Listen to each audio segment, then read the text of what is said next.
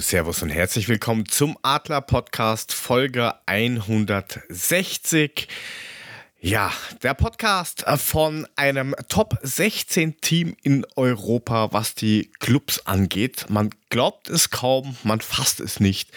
Über solche Sachen, einige Aufreger und so weiter und so fort reden wir heute in einer, glaube ich, sehr emotionalen Folge. Mit dabei heute sind der Mulemeister Moinsen Markus. Moinsen Jörg. Du brauchst ewig zum Antworten, das ist unglaublich, aber man hat sich dran gewöhnt. Ist schon egal. Auch mit dabei unser Fernsehgesicht, der SGE-Papa, Gude Frank. Nabend, dabei sagt man mir eigentlich eher nach, ich hätte ein Radiogesicht. Nabend. Und auch mit dabei der Mann, der gerne mit diesen komischen Leuten aus Asien spricht. Hallo und Servus, Kocken. Hallo und Servus, Jörg. Guten Tag. Guten Tag. Wie geht es euch so generell? Was gibt's Neues? Was tut sich? Wir haben November, in 3 Wochen fangen die Weihnachtsmärkte an. Das ist, glaube ich, eine ganz wichtige Info, also kleiner Service-Tweet. Und für die uns erst in einer Stunde hören, ihr habt die Uhr noch nicht umgestellt. Ei, so spät, das ist unglaublich. Die werden immer später, jetzt ist schon 9:30. Ja, also wirklich, seit wann fangen die um 9:30 an? Okay, gut, man merkt, dass das alles irgendwie teilweise noch ein bisschen schwierig zu verarbeiten ist und dass da einiges nicht weitergeht und so weiter und so fort. Fangen wir mal an, mit den Mädels zu reden oder über die Mädels zu reden, die ja am Wochenende auch gespielt haben gegen die TSG im Hasenstall von Hoppelheim. Frank, du warst live vor Ort, hattest einen Menschen mit Tröte in der näheren Umgebung, der angeblich ein bisschen genervt hat. Wie war das Spiel und wie war der Auftritt unserer Damen in diesem Stadion? Also erstmal musst du schon sehr bewandert sein, und das meine ich im wahren Sinne des Wortes, um da hochzukommen, weil wenn man auf dem Waldparkplatz geparkt hat, den die Eintracht empfohlen hat, musstest du irgendwie erstmal auf den Buckel rauf, wo dieses komische Stadion ist, weil das irgendwie so ganz weit oben am Hang ist. Und das hat dann schon echt eine Besonderheit in zweierlei Hinsicht. Einmal, es hat nur 3 Seiten, weil die 4. Seite ist praktisch ein Zaun. Also gefühlt, wenn du den Ball da drüber schlägst, landet der auf irgendeiner Bundesstraße, was weiß ich. Also das ist schon mal sehr, sehr lustig. Und was ich schon fast ein bisschen eklig fand, war, dass der Stadionsprecher einen auf Vollsympathen gemacht hat, indem er uns freundlich begrüßt hat, uns so direkt nett angesprochen hat und viel Glück gewünscht hat für die nächsten Spiele und was weiß ich nicht, was ich dachte, so, wo sind wir denn hier eigentlich? Ja, ich kenne auch Skandale, Bambule, Frankfurter ja, Schule, nix. Das war irgendwie Kuschelprogramm, der wollte uns einlullen wahrscheinlich, das wird's gewesen sein. Er hat's ja wohl auch hingekriegt, oder? Ja, würde ich jetzt gar nicht so sagen, also dass Hoffenheim nicht so schlecht ist, haben wir ja auch vorher schon diskutiert bei der Vorbereitung auf das Spiel. Letzten Endes muss man sagen, wir haben eine eklatante Defensivschwäche. Das hat man gegen Duisburg schon gesehen. Die 2 Treffer waren vollkommen unnötig. Und die 3 Treffer von Hoffenheim waren noch viel unnötiger. Weil wir hatten in der ersten Halbzeit das Spiel eigentlich komplett im Griff. Die hatten eine brutal unsichere Torfrau. Da hätte man viel öfter mal aus der 2. Reihe einfach draufschießen müssen. Was nicht passiert ist. Man wollte weiterhin den Ball reintragen. Was super funktioniert hat, ist tatsächlich vorne früh drauf zu gehen, die unter Druck zu setzen. So viele Bälle, wie die aus der Not am eigenen 16er ins Tor aus und ins Seiten ausgeschlagen haben, das war schon echt frappierend. Und man muss ganz klar sagen, die drei Tore von unseren Mädels war super. Wirklich super. Feiersinger mit ihrem ersten Bundesliga-Tor. Zum 1:0, schön aus der Bedrängnis im Fallen in den Winkel gezimmert, wo du auch gemerkt hast, die Torfrau, weiß ich nicht, vielleicht hätten sie sogar verhindern können, also war echt der Schwachpunkt definitiv bei Hoffenheim. 2:0 dann von Gary Reutler, einen sehr schönen Spielzug. Dann der Anschlusstreffer, wo man schon so gedacht hat, boah, wenn sie das kriegen, dann wird das noch eine zähe Kiste. Und wir erinnern uns, letztes Jahr das Spiel in Hoffenheim war auch die Eintracht für 2-1 und 1-0 und verliert dann 2-1 mit 2 Toren in der wirklich späten zweiten Hälfte. Und so ähnlich lief es jetzt letzten Endes auch, nur mit einem Punkt mehr für uns. Weil in der zweiten Hälfte waren die Hoffenheimer mit einer komplett anderen Einstellung. Sie waren dann die dominantere Mannschaft. Unsere haben sich ein bisschen zurückdrängen lassen. Und das war wahrscheinlich der Fehler. Wären die weiterhin so aggressiv vorne draufgegangen, hätten sie sich deutlich mehr Stress erspart. Und Hoffenheim hatte dann halt schlicht und einfach mit dem 2:3 und 3:3, das waren 2 gute Tore, keine Frage. Aber beide über unsere rechte Abwehrseite, die linke Angriffsseite, mit einem Linksfuß, die einen unheimlich guten Schuss hat. Das muss man neidlos anerkennen. Also wie die Volleyabnahme zum 3:3 war sensationell. Das war ein geiles Tor, aber ich als Eintracht-Fan tut's halt echt sau weh, weil es hätte einfach nicht sein müssen. Und dann kam tatsächlich irgendwie der Herzinfarkt-Moment, als praktisch in der 94. Minute die Sjöken Nüsken bei einem Abwehrversuch ausrutscht. Die Hoffenheimerin geht praktisch frei an ihr vorbei. Und dann schiebt zum Glück die Hoffenheimerin vorbei. Sonst wäre das eine Blaupause des letzten Jahres gewesen, wo die das Spiel noch gedreht haben. Und danach war direkt Abpfiff. Da haben wir alle echt aufgeatmet. Insgesamt muss man sagen, Mittelfeldsturm, gute Leistung. Aber in der Defensivarbeit gibt es Riesendefizite, insbesondere auf der rechten Abwehrseite. Die müssen wir dringend abstellen. Es muss sein. Insgesamt waren 1200 Leute vor Ort. Davon würde ich mal tippen, so roundabout 250 Frankfurter, was ich ganz ordentlich finde. War ja auch nur jetzt eine Stunde weg letztlich. Stimmung war ganz okay. Wir haben uns mit dem Fanclub, mit den Nutrias, also dem verbleibenden FFC Fanclub, der jetzt auch durchaus mit Frankfurtern bestückt ist, also die ein oder andere Nase habe ich da tatsächlich erkannt. Haben wir uns auch ein bisschen abgestimmt, haben auch mal angefangen, einen Wechselgesang zu machen und solche Sachen. Ich denke, da werden wir uns noch ein bisschen intensiver vernetzen. Fazit, Spiel war okay, unentschieden war unnötig, fast noch verloren. Das wäre wirklich zum Kotzen gewesen, ist zum Glück nicht passiert.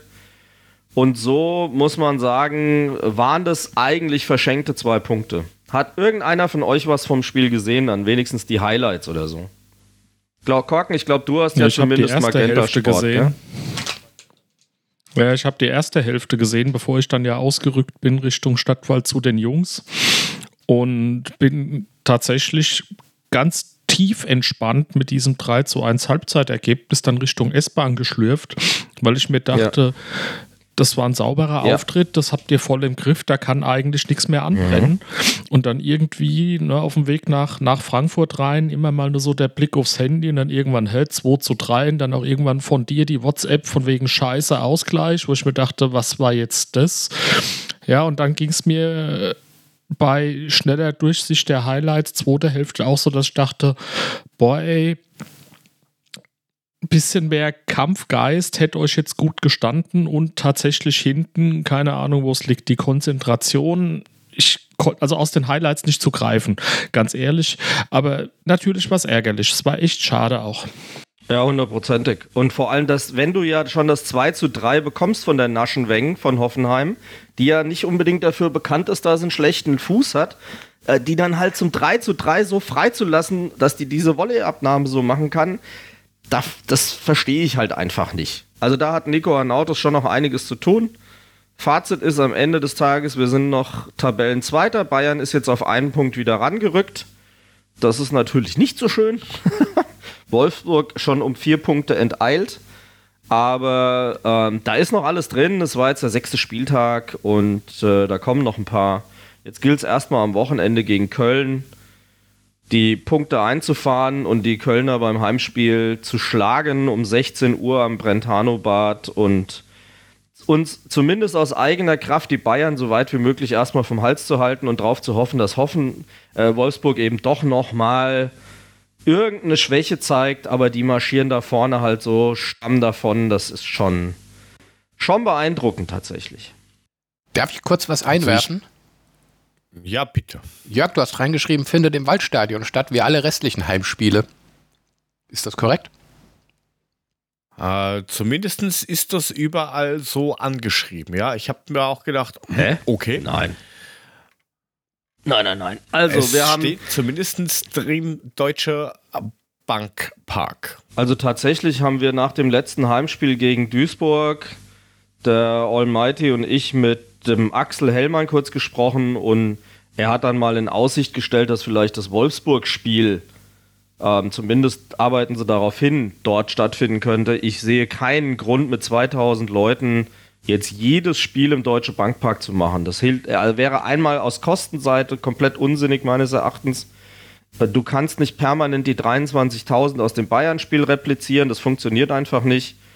Und ich finde, die Atmosphäre am Brentano-Bad, die passt auch schon. Und ich muss, sag ich jetzt mal persönlich, nicht jedes Spiel im Deutsche Bankpark haben, auf keinen Fall.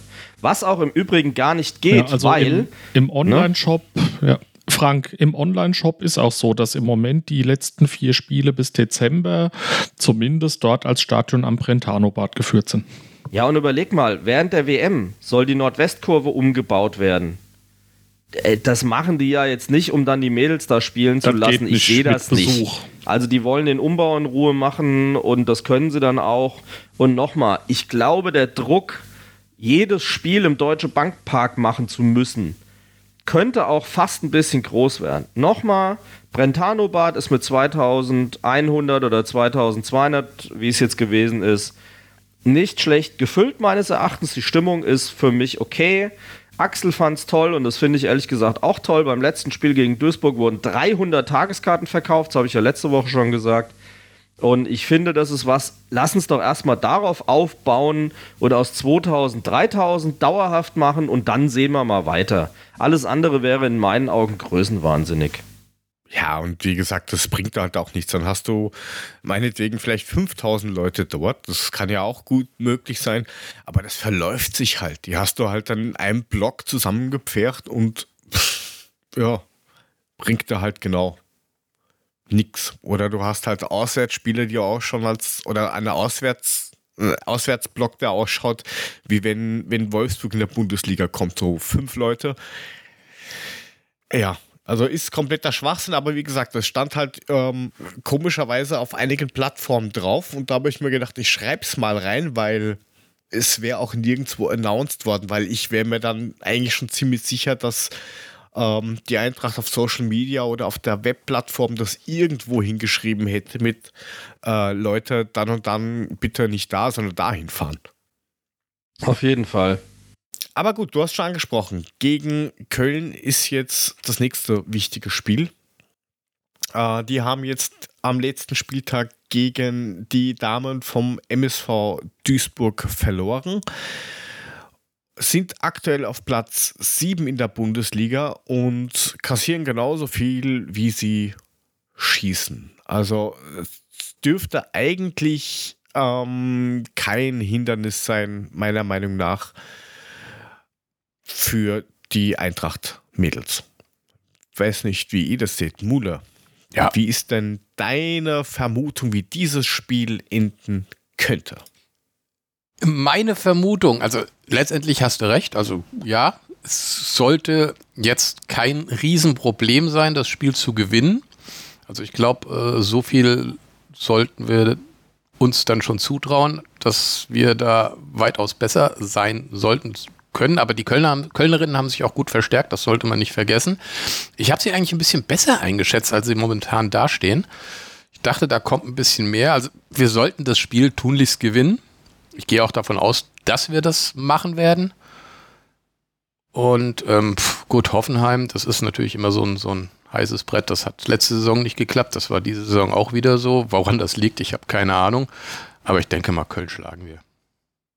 Ja, muss halt auch die Abwehr passen. Aber dieses, was wir bei den Herren hatten bisher immer, die rechte Abwehrseite ist, ja, die Problemzone, die haben wir jetzt dort nimmer mehr, jetzt haben es halt die Damen. Man muss ja nicht alles weitergeben eigentlich, aber gut. Bis jetzt gab es unter der Flagge von der Eintracht 2 Spiele, beide wurden gewonnen. Und meiner Meinung nach bleibt das so. Und ich tippe, es wird ein 3:1 für unsere Frauen. Soll ich tippen? Tippt oder kommt noch jemand anders vor mir? Nein, du kannst zurück gerne tippen. Ich tippe dann einfach ein 3:0. Ich hätte zwar auch 3:1 getippt, aber ich will nicht denselben Tipp machen wie du. Dann sage ich 3:0. Okay. Ist notiert. Ich möchte ein 2:0 kaufen. 2:0. Da. Und ich glaube, die Zuschauer werden ihr Nötigstes tun, dass das funktioniert, weil ich habe eben ins Ticketing geschaut. Es gibt noch ganze 5 Sitzplatztickets und bei den Stehplätzen kannst du es ja nicht sehen, wie viele frei sind, aber dass die Sitztribüne komplett quasi voll ist, ist ein gutes Zeichen. Geht auch bestimmt ein signifikanter Teil auf die Dauerkarten, von denen Axel mir leider nicht genau sagen konnte, wie viel sie verkauft haben, aber ich werde Philipp Reschke mal fragen, wenn ich ihn treffe, und dann gucken wir mal. Die Kölner haben die Saison ja echt gut angefangen, wo man so dachte, hoch, ja, holla die Waldfee, also sind furios gestartet, lassen jetzt aber doch ganz schön nach. Dass Duisburg nicht so schlecht ist, hat man ja bei dem 3:2 gegen uns gesehen, dass wir gewonnen haben. Ich glaube an ein 4:2 für die Mädels. 4:2 ist notiert und der Chat sagt ein 3:0 vom Hühnchen, ein 2:1 von der Bini, der Stefan mit einem 5:1 und dann haben wir, glaube ich, alle drin, die bis jetzt was geschrieben haben. Ich glaube, Chris hatte 12:0 getippt oder so. 12:0 für Puffy. Ah, okay. Ich glaube, es war diesmal Chris, glaube ich. Das kann sein. Gottes Willen. Wenn der am Schluss recht hat, so. Das ganz ehrlich, das glaube ich nicht. Also wenn Köln 12:0 verliert, dann hast du das Gleiche wie in Potsdam, die jetzt doch mal die Reißleine gezogen haben, was eigentlich kompletter Schwachsinn ist. Die haben jetzt einen Trainer gefeuert. Der was ändern kann. Denn machen? Ja, eben. Also, wie gesagt, mal bei den Herren so schön, da kannst du Guardiola hinstellen. Was will der denn machen auf Schalke? Nix. Ja, es ist traurig, aber man ist ja selber dran schuld, ganz ehrlich. Und da schauen wir lieber auf uns und hoffen, dass das Ganze gut läuft. Die Regina ist jetzt noch die Nachzüglerin mit einem 2:0. Dann machen wir da mal den Deckel drauf, hätte ich gesagt. Und dann kommen wir jetzt auf diesen ganz tollen Teil, wo wir uns ein bisschen aufregen können. Wir hatten das Spiel zu Hause gegen den BVB, wo ja der Korken dann nach der ersten Halbzeit hinmarschiert ist. Und eigentlich waren alle guter Dinge. Und dann ging dieses Spiel los. Und wir brauchen, glaube ich, gar nicht so viel drüber reden, wie das Spiel ausgegangen ist, aber vielleicht, warum es so ausgegangen ist, was ein Grund gewesen sein könnte, außer dass man natürlich selber schuld war, dass man die Chancen nicht genutzt hat, die es dann doch vor allem in der zweiten Halbzeit zuhauf gab. Ich glaube, das größere Problem dort ist dieser Elfmeter-Geschichte, die dann dort passiert ist, wo, glaube ich, alle der Meinung sind, es ist ein Elfmeter gewesen. Und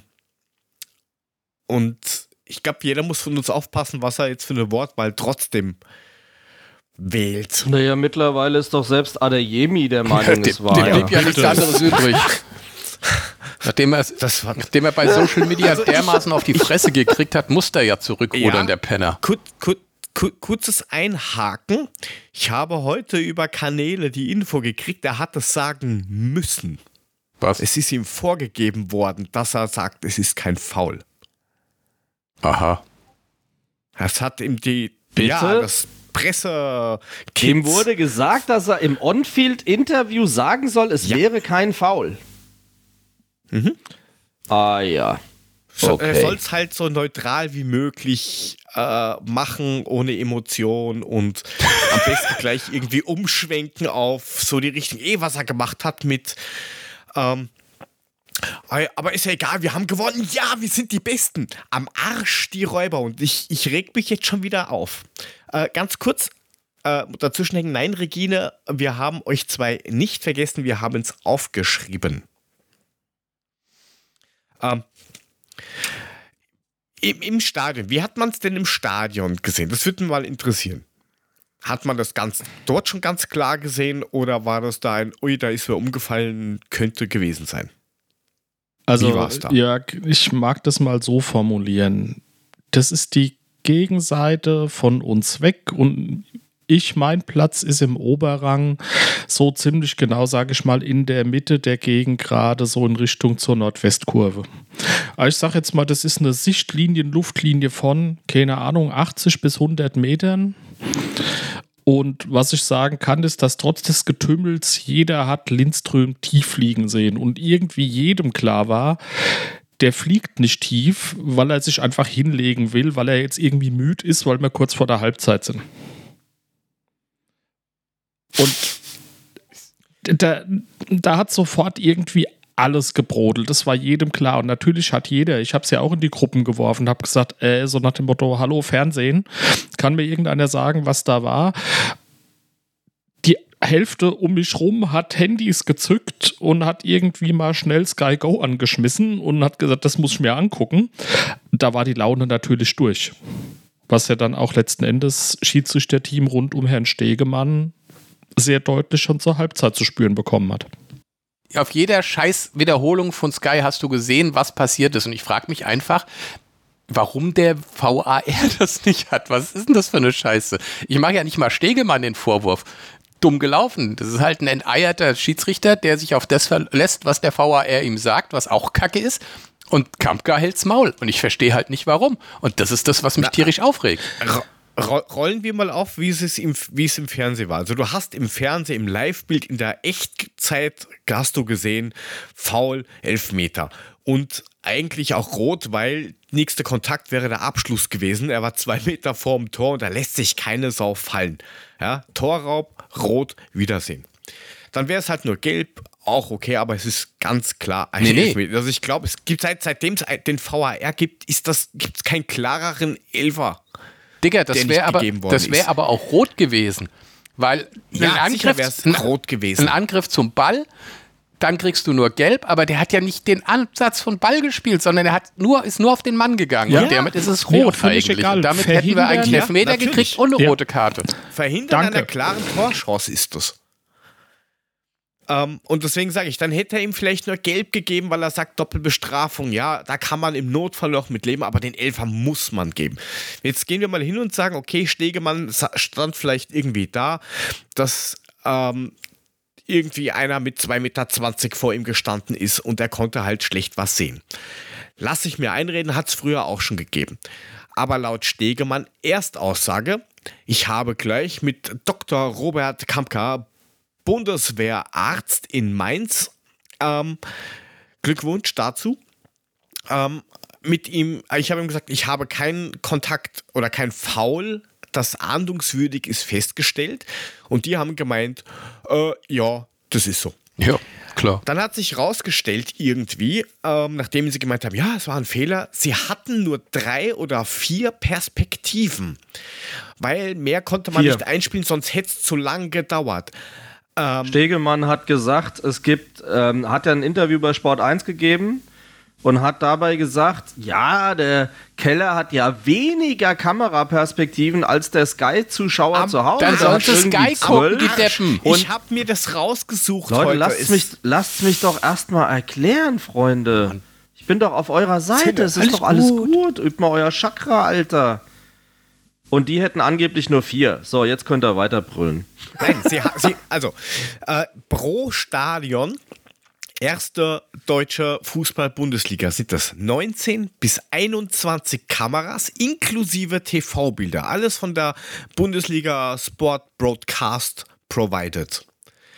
Plus pro Tor 7 Kameras für die Torlinientechnik. Und dann will mir der Operator, der das dort einspielen soll, ja, Bildmeister, Regisseur, was auch immer, wenn der seinen Job nicht kann und zu dumm ist, Der hat einen fucking Job, der soll einfach nur ein Bild reinspielen und der VAR muss sagen, andere Einstellung, ich brauche Kamera 17, 85, 69, was auch immer. Dann muss der doch, der braucht doch nur schauen und braucht dieses Bild auflegen. Und ich würde ganz gerne die Kamera, bis auf die Torlinienkamera auf der Gegenseite, ich würde gerne die Kameraeinstellung sehen, wo das kein Foul ist. Sorry, das sind für mich nur Ausreden. Wahrscheinlich war Kampka gerade dabei und hat irgendwie sich TikTok-Videos reingeschaut oder sowas und hat überhaupt nichts mitgekriegt. Habt ihr auf die Uhr geguckt? Der hat die Uhr zurückgestellt wahrscheinlich. Der war gerade an der Tür die Pizza abholen oder hat gerade Zucker in den Kaffee gerührt. Was weiß ich. Ich bin noch niemals in meinem Leben und ich mache das seit 83 Jahren mit so einem Brass aus dem Stadion raus. Normalerweise reicht mir eine halbe Stunde Fußweg durch den Wald. Danach kann ich wieder atmen und kann mich mit Menschen unterhalten. Atmen ist mir schwer gefallen und schwarz-gelbe Wespen, die sind mir auf den Sack gegangen, weil sie alle mit ihrer überheblichen Art, wir sind viel cooler als wir, ja scheiße, von mir aus können wir gegen euch verlieren, aber verpfeifen lasse ich mich nicht gerne und vor allem nicht mit so einer klaren Scheiße, wie sie da gelaufen ist. Ja, das nächste, was ja schräg ist, dieser Dr. Robert K., da hat also von 2016, 17 35 Mal erste Bundesliga gepfiffen und seit 2021 nur mehr zweite Liga abwärts und ich glaube 6 DFB-Pokalspiele, weil er damals schon Scheiße gebaut hat. Der hat auch damals diesen lustigen Elfmeter gegeben, DFB-Pokal 18-19, Werder Bremen gegen Bayern, was dann zu dem sehr fragwürdigen 3:2 für die Bayern gebracht hat. Das hat schon Gründe, warum der da unten in den anderen Ligen VAR macht und solche komischen Sachen. Und dann frage ich mich, du hast ein Topspiel und das ist jetzt scheißegal, ob das jetzt die Eintracht betrifft oder die Bayern oder selbst wenn es, keine Ahnung, Bayern, Dortmund oder meinetwegen HSV gegen Werder ist. Warum pfeift dann ein Dennis Aytekin in der dritten Liga SPVGG Bayreuth gegen 1860 München? Warum? Jörg, was stört wir uns an Aytekin in dritter Liga? Also wenn der genauso gestanden hätte. Weil ich ein Top-Menschen aber wenn der genauso gestanden hätte. Dann kann ich es anders besetzen. Wenn der genauso gestanden hätte und hätte es auch nicht gesehen, dann wäre er trotzdem an Herrn Dr. K. gescheitert. Ja, aber dann kann ich statt Herrn Dr. K. meinetwegen einen anderen, der hochwertiger veranlagt ist, dort reinsetzen. Ja, dass Herr Schiedsrichter Stegemann grundsätzlich eine unglückliche Partie geliefert hat, ohne in der echten Linie, kommt jetzt ja, finde ich, erschwerend noch hinzu. Ja, natürlich, aber der ist ja komplett allein gelassen worden. Ich meine, ich würde mich auch nicht mehr auf den verlassen, wenn ich dann da rausgehe und mir denke, ungutes Gefühl, dann gehst du irgendwie so in die Pause und dann kriegst du das nochmal vorgehalten und siehst das und kommst dann drauf, oh fuck, das ist die klarste Entscheidung, die es seit 5,5 Jahren VAR gibt, die nicht richtig gelaufen ist. Dann kann ich mich doch auf dieser 4 Affen, die da in Köln irgendwo rumsitzen beim RTL im ersten Untergeschoss, nicht drauf verlassen. Dann entweder rede ich dann gar nicht mehr mit denen und pfeif, wie ich früher gepfiffen habe, aber natürlich bist du komplett verunsichert und alles, was du machst, du bist sofort unterm Brennglas, ob das jetzt von den Dortmundern oder von den Frankfurter Fans ist, scheißegal, du bist sofort angezündet. Das ist einfach so und das kann einfach nicht sein, dass wir anscheinend sehr, sehr große, oder was heißt wir, die DFL sehr große Probleme hat mit Schiedsrichtern im Kölner Keller, mit Operatoren im Kölner Keller. Das wird ja immer schlimmer, von wegen, das soll das erleichtern und besser machen. Abseits, okay, das ist auch das Einzige, was funktioniert, weil es mittlerweile softwaregestützt ist. Aber wir diskutieren über jedes scheiß Handspiel, über jedes scheiß Foul, über alles wird diskutiert. Und wenn man es nicht kann, dann lassen wir es einfach. So. Ja, da hat der Kröscher auch gesagt, stampfen wir es einfach ein, wir werden ihn nicht wegkriegen. Aber nein, da muss es richtig besetzen, die Leute richtig schulen. Und die geilste Aktion war ja dann von Rode, aber jetzt erzähl erstmal du, ich muss jetzt kurz Luft holen. Ich finde, das hatten wir hier ja schon. Ich bin für mich persönlich, ich weiß, viele steinigen mich dafür, immer noch der Meinung, dass der Videoassistent nicht in den Kölner Keller gehört. Der gehört in die Mitte der Pressetribüne ins Stadion gesetzt. Von da kann er das Spiel überblicken, kann das Spiel auch lesen, kann das Spiel verfolgen. Der muss nicht seine Augen nur in den Fernseher stecken. Und in der Szene hätte er von da oben auch sofort gesehen, scheiße, irgendwas stimmt da nicht. Dann hätte er mal kurz seinen Kopf gesenkt auf den Bildschirm, dann hätte er runtergefunkt, 2 Hände, Vorwärtsmarsch, rote Karte, 11 Meter, Ende der Durchsage. Ja, aber für die Schiedsrichter am Platz generell, das ist wie Autofahren mit Navi. Du gibst ein und du schaust aber nicht nach. Und auf einmal fährst du in die Einbahnstraße rein, entgegengesetzt. Weil du nicht schaust, weil du dich darauf verlässt. Noch die in Köln werden schon irgendwas machen. Aber wenn Köln halt so dumm ist, dass die den unterstützen, der am Platz ist, dann lassen wir das, machen Tatsachenentscheidungen, dann wird der Schiedsrichter, keine Ahnung, 48 Stunden lang durchs Dorf getrieben und dann ist schon wieder gut. Dann ist es, wie es früher war. Aber das... Ja, was ich halt auch nicht verstehe, ist, du hast es auf jedem einzelnen, auf jeder einzelnen Wiederholung von Sky hast du es gesehen. Ja, dann sollen sie eben Sky gucken, dann sollen sie sich halt mal, was weiß ich, ein Sky-Abonnement holen, das reicht dann auch. Weil da hast du es 100% gesehen. Und jetzt sagt der mir, ja, ich hatte die Bilder nicht, ja, leck mich am Arsch. Warum nicht? Das kann doch alles gar nicht sein. Das ist doch eine scheiß fucking Ausrede. Ja, das ist doch das, was Jörg sagt. Zu Hause kriegst du alle Bilder in Millisekunden serviert und der Kölner Keller kriegt das nicht gebacken oder was? Das ist unfassbar. Die haben die gleichen Bilder. Das ist Schwachsinn. Die haben das gleiche Bildmaterial. Und die machen nichts anderes wie Sky, The Zone, Eurosport, wie sie alle heißen, RTL. Da ist irgendwo, da ist ein Bildmeister, der ist sitzt nur da und macht nur Replays. Der sitzt mit noch am zweiten dort und die checken das. Und die spielen das ein, was gewünscht ist. Da kommt eine Ansage, Kamera 28, die in die Szene und wird eingespielt. Das geht ruckzuck, weil die haben nichts anderes im Überblick wie das. Dafür gibt es Technik und Leute, die dort eine Ausbildung genossen haben, die gar nicht mal billig ist. Ja, und dann hast du irgendwelche... keine Ahnung, irgendwelche Hilfs-Chacomos dort sitzen mit Schiedsrichtern, die nicht Bundesliga-tauglich sind, weil ansonsten würden sie auch in der ersten Bundesliga pfeifen und nicht ab der zweiten bis zur Regionalliga runter. Das geht nicht. Und dann dieses, mehr Bilder, das kann man dann auch, mehr Bilder funktioniert nicht, weil dann dauert das wieder so lang, weil wir müssen ja unsere 74 Sekunden im Durchschnitt halten. Ja, aber in eurem Handout, liebe DFL, steht drin, der Durchschnitt ist bei 74 Sekunden, kann bei Bedarf aber auch länger dauern, wenn das Resultat ein richtiges ist. Und wie es schon im Chat war, dann sitze ich halt mal 5 Minuten rum, aber es ist halt richtig. Gut, 5 Minuten wäre lang, aber... Das ist der gleiche Grund, warum dieses Challenge-System abgelehnt worden ist und bis heute abgelehnt wird, weil das dauert ja sonst zu lang und dann sind die Leute unglücklich, wenn der Trainer immer sagt, ich will das reviewed haben. Der ruft doch nicht alle 24 Sekunden rein, oh, ich glaube, das war ein Foul, schau dir das an. Das geht ja gar nicht. Das müsste ja dann wie im Tennis oder beim American Football sein, dass es A, eine begrenzte Anzahl von Challenges gibt. Punkt 1.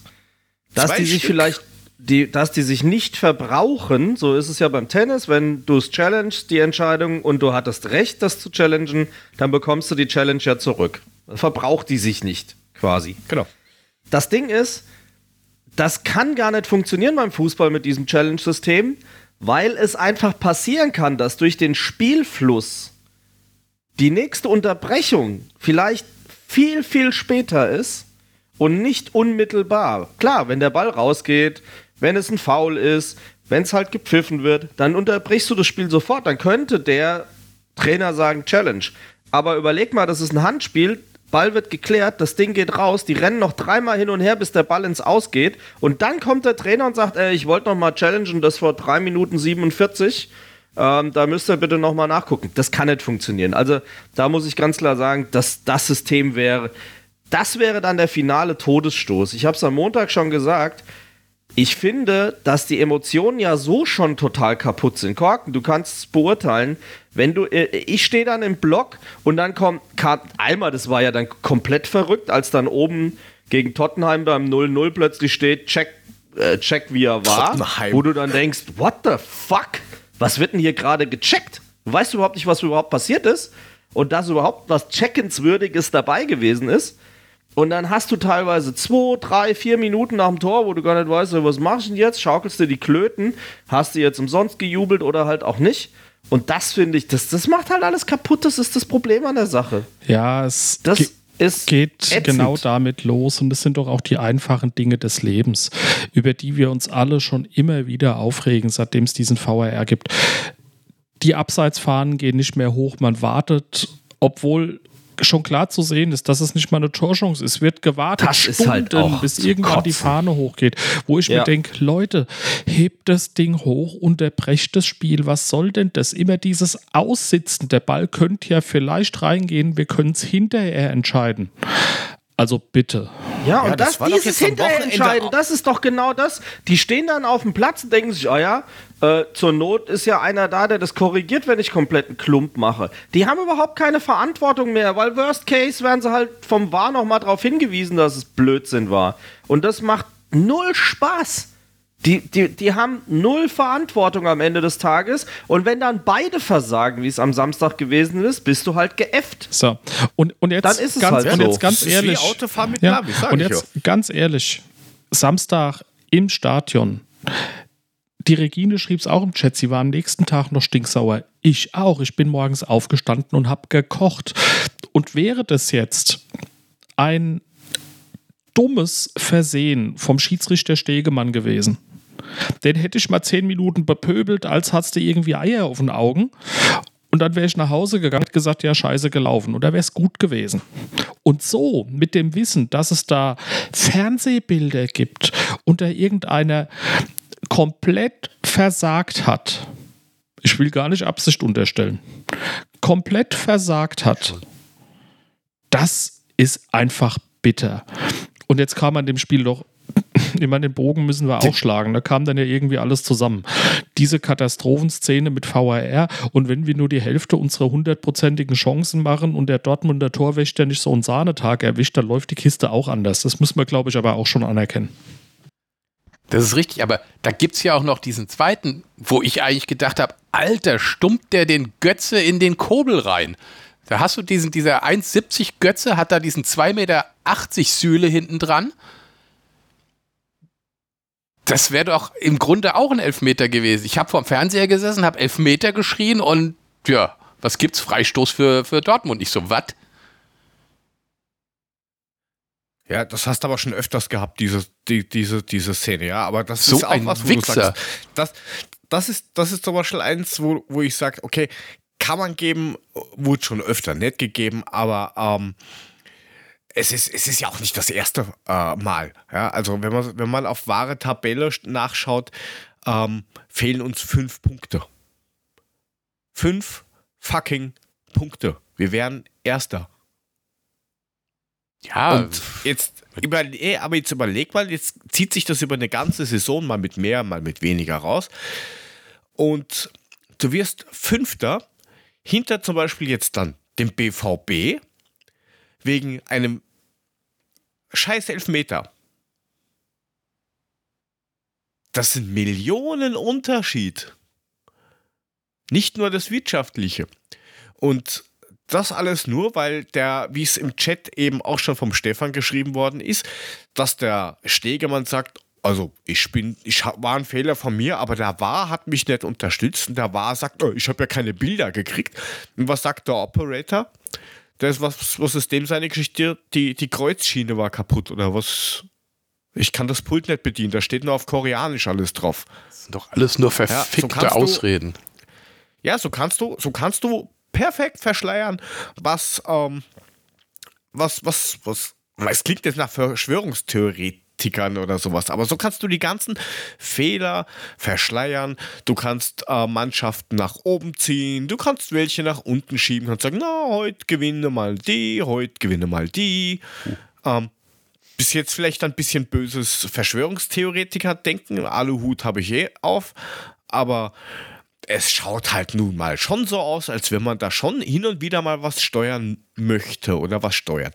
Weil, ganz ehrlich, da sitzen keine Ahnung, 4 Menschen, ja, wahlberechtigte Menschen in einem Studio bei RTL.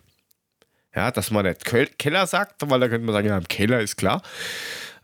In einem voll equippten Studio. Professionisten. Du hast einen 4. Offiziellen, du hast einen einen Linienrichter, der das sehen muss. Irgendwie. Der sieht's nicht. Der zweite Linienrichter ist zu weit weg, sieht das nicht. Der Schiedsrichter selber sieht das nicht. Wie viele Leute braucht man denn noch, die das nicht sehen? Mit, nochmal, 21 Kameras, die das belegen können, dass sowas ein Foul ist. Und dann gehen jetzt alle hin und sagen, ja, der Stegemann hat schon Eier, dass er sich ins Studio stellt und sagt, ja, das war ein menschliches Versagen, wir müssen das jetzt aufklären. Ja, aber diesen Senf hört man auch jedes Mal. Das ist wie wenn man einem Kind sagt, das und das darfst du aber nicht mehr machen. Ja, okay, mache ich nicht mehr. Drehst du dich dreimal im Kreis, das Kind wieder den gleichen Blödsinn gemacht. Aber das sind halt Kinder. Das, was da rumrennt am Platz, sind Leute, die damit Geld verdienen. Ja, also ich werde da nicht draus schlau. Und da muss doch auch Leute geben, die das bewerten und sagen, so, du hast Scheiße gebaut, jetzt, warum macht man es denn nicht so wie in der NFL zum Beispiel? Da wird jedes Jahr gerankt, die Schiedsrichter, und wenn du halt nicht unter den Top 100 oder was das sind bist, ja, dann pfeifst du halt College. Dann gib Gummi und nächste Saison, wenn du dich wieder qualifiziert hast, dann darfst du wieder irgendeine Tätigkeit in der obersten Liga machen. Yes. Warum gibt es denn sowas nicht? Dann sind die halt durchnummeriert oder ist das Spiel zu schnell geworden? Vielleicht brauchst du jetzt 12 Schiedsrichter, weil einer allein es einfach nicht mehr hinkriegt. Es gibt ja ein Ranking. Was weiß denn ich? Es gibt ja ein Ranking, die werden bewertet. Das kennt und doch keine Sau. Natürlich kennt keine Sau. Was ich so schlimm finde, ist tatsächlich, dass... Kann ich den Heutzer pfeifen lassen? Oder den Alfons Berg aus Konz. Was ich so schlimm finde, ist, dass durch diese VAR-Entscheidung eigentlich der Schiedsrichter auf dem Platz ja komplett enteiert ist. Du hast es vorhin schon gesagt. Ja, Gott, wenn ich was Falsches pfeife, dann sagt mir der VAR schon, dass es falsch war und dann machen wir es richtig. Das heißt, der ist ja überhaupt nicht mehr in dem Zwang, alles für sich richtig machen zu müssen. Und das merkst du denen auch an. Die werden von Saison zu Saison, werden unsere Schiedsrichter schlechter. Da kommt auch nichts mehr nach, weil die Neuen werden ja mit dem groß, mit dem VAR. Und wenn du dann wirklich so einen Saftarsch am Monitor hast wie Kampka, der überhaupt nichts gebacken kriegt, dann musst du dich nicht wundern, wenn so eine Scheiße passiert. Das muss doch von vornherein mal anständig vom DFB geplant werden. Da müssen anständige Leute auch vorm Monitor sitzen. Und vielleicht nicht mal Schiedsrichter ehemalige, die, was weiß ich, früher mal auf dem Platz rumgelaufen sind, mittlerweile halb senil irgendwo rumsitzen. Da musst du vielleicht irgendeinen nehmen, der Ahnung von Fernsehbildern hat und den du halt irgendwie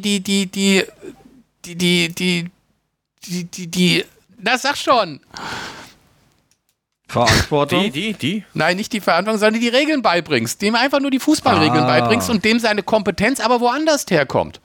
Ja, aber da ist doch der Nächste, der die Regeln beibringt. Sebastian Rode hat eine gelbe Karte bekommen, weil er zu dem 4. Offiziellen, der anscheinend der Regelerklärbär war im Sommer bei der Eintracht und der anscheinend sehr arrogant gewesen sein soll und der auch irgendwie nicht alle Fragen beantwortet hat oder beantworten konnte oder wollte oder was auch immer, dann hast du halt solche Leute, wo dann die Spieler hingehen und sagen, Alter, du hast uns da was erzählt und bla bla bla, was ist jetzt?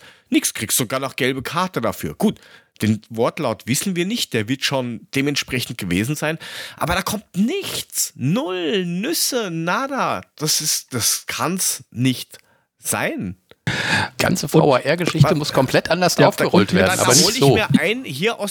Hol ich mir hier einen aus der Bauernliga.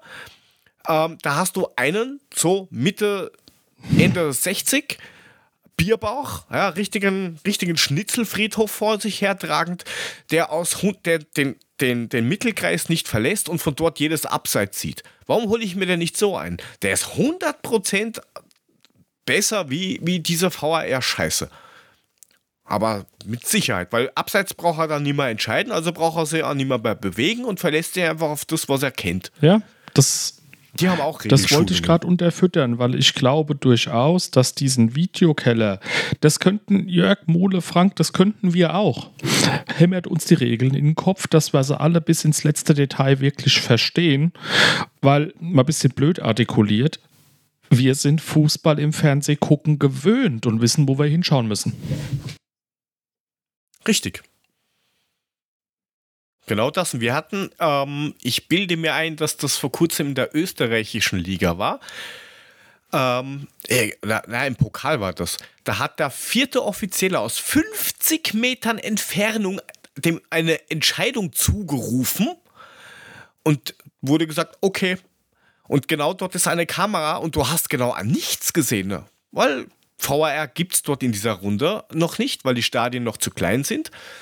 Und der hat sich halt drauf verlassen und es wird schon stimmen, was der sagt. Was kam raus unterm Strich? Dass der Bundesligist rausgeflogen ist deswegen. Komplett unnötig. Ja. Ja, also... Aber komm... Genau das Gleiche. Dann halt's Maul. Hilft nichts. Was hilft die Aufregung? Ich meine, wir haben jetzt wieder hier wirklich lange rumgekotzt und ich glaube, die Zusammenfassung ist die. So wie es jetzt läuft, ist es scheiße. Es nimmt dir im Stadion die Emotionen weg, weil du... in jeder kritischen Szene eigentlich erstmal innehalten musst und warten musst, bis es macht Bong oder auch nicht. Und die Gerechtigkeit, die bringt es definitiv nicht und das haben wir jetzt 5,5 Jahre bewiesen. Ja, ich glaube, am bezeichnendsten war ja der Tweet, den Axel Hellmann rausgehauen hat unter dem Tweet von der Beate Geibel, schöne Grüße. Wo sie geschrieben hat, quasi, ja, alles, was ich jetzt hier schreiben würde, wäre irgendwie gefährlich, dann sperrt mich Twitter und Axel Hellmann irgendwie drunter geschrieben hat, wurscht, was er wie jetzt sagen würde, es wird ihn überall irgendwelche Probleme einbringen. Weil der muss abgegangen sein in die Katakomben, kurz nach dieser Entscheidung oder Nichtentscheidung, nach dem Spiel, während dem Spiel, also... Das kommt ja nicht von ungefähr. Ich glaube, Axel hat irgendwie sinngemäß geschrieben, wenn er jetzt sagt, was er denkt, dann wird er nicht nur auf Twitter gesperrt oder sowas. Ja, irgend sowas. Ja, ich suche mir das gerade mal raus. Und Mule, das Thema Probleme mit dem Nachwuchs ist aber noch ein ganz anderes. Das ist nicht, weil du irgendwie so Zerebral-Zombies da jetzt dir ranzüchtest, weil die sich alle auf den War verlassen und denken, ja, angeschissen. Das Problem an der Sache ist, dass keiner mehr Bock hat, den Job zu machen, weil die in der Kreisliga, in der Bezirksliga, wo die alle irgendwann mal anfangen, angefeindet werden, bedroht werden, geschlagen werden, Riesenprobleme ist. Es ist null Respekt fürs Schiedsrichterwesen da. Jetzt können wir natürlich auf hohem Niveau jammern in der Bundesliga, wo die sich da schon hinentwickelt haben, aber es hat schon schlicht und keiner mehr Bock, sich überhaupt diese Scheiße mit den ganzen Psychopathen am Wochenende anzutun, in unteren Ligen, wo du erstmal anfangen musst. Du startest ja nicht in der Bundesliga als Schiedsrichter. Du musst dir deine Sporen ja erstmal verdienen. Und es kommt nichts Gescheites nach, weil wahrscheinlich auch nur Psychopathen den Mist aushalten. Und das kommt dann auch noch mit dazu. Null Respekt fürs Schiedsrichterwesen insgesamt. Ja. Und dann hast du noch so Pfeifen und dann geht's komplett in die Grütze. Gebe ich dir ja vollkommen recht, das ist ja auch richtig. Ich bin der Meinung, dass man diese VAR-Geschichte komplett anders aufziehen muss. Da dürfen nicht irgendwelche abgehalfterten Schiedsrichter vor dem Ding sitzen, sondern wirklich Leute, die A, sich mit Fernsehbildern auskennen, die B, die Regeln im Kopf haben. Und das muss kein Schiedsrichter sein. Die kannst du, die kann ich und die kann der Kork oder der Jörg auch. Aber du musst wissen, was für Bilder du anguckst. Was musst du sehen und nicht irgendwelchen Scheiß. Und da muss vielleicht erstmal irgendwie angefangen werden, dass man das anständig aufzieht von DFB-Seite aus und nicht irgendwelchen alten Schiedsrichtern Rentenverträge gibt, die dann irgendwie da unten sitzen können und halt noch Geld dazu verdienen. Mach einen neuen Job draus. Am besten, und das meine ich jetzt ernst, sind Kameramänner, ja, die einfach selber gekickt haben, beziehungsweise Ahnung haben von dem Ganzen, weil die wissen ganz genau, welche Einstellung brauche ich wo, weil die produzieren diesen Scheißtrick. Ja, da gibt es genügend Leute, die das machen würden. 100%ig. Also. So wie es jetzt ist, geht's auf jeden Fall nicht. So, also ich zitiere, also die Beate hat geschrieben: Wenn ich schreibe, was ich denke, sperrt mich Twitter lebenslang. Und Axel hat drunter geschrieben: Und wenn ich schreibe, was ich denke, sperrt mich nicht nur Twitter lebenslang. Ja. Ja. Darunter hat dann ein Korken rumgemotzt. Nein, aber das sagt doch schon alles. Und es wird einfach nicht besser. Und wenn man es nicht kann, dann soll man es lassen. Und ich habe ehrlich gesagt keine Lust mehr, dass ich mir jetzt darüber aufrege, weil das nächste Aufregen wird, es wird eh nicht lang dauern. Nee, lass uns doch lieber über schöne Sachen reden. Ja, machen wir das Spiel halt noch ganz kurz fertig, hätte ich gesagt. Wir sind ja mit dem 1:2 dann ausgestiegen und haben auch vom Spielverlauf her unverdient verloren. Die PK danach war auch eine Katastrophe, aber egal. Und das heißt, wir sind jetzt aktuell auf Platz 5 in der Liga mit 20 Punkten. Und dann, ja, haben wir dieses Spiel abgehakt. Ich habe keine Lust drüber zu reden. Ich sag's ganz ehrlich, wie es ist. Vom Spiel her, ich hatte ja noch das zweifelhafte Vergnügen, mit zwei Dummschwätzern zusammen das Spiel zu gucken, die dann das noch genüsslich provoziert haben, und die anderen Mitgucker haben sich von den zwei Trotteln auch noch provozieren lassen. Es war so ätzend, dieses Spiel zu schauen. Das hat so genervt, dann auch noch nach diesem 3:3 am Nachmittag. Ah, das war so unbockig, Alter. Also ja, abhaken jetzt. Ich habe noch einen kleinen Nachtrag.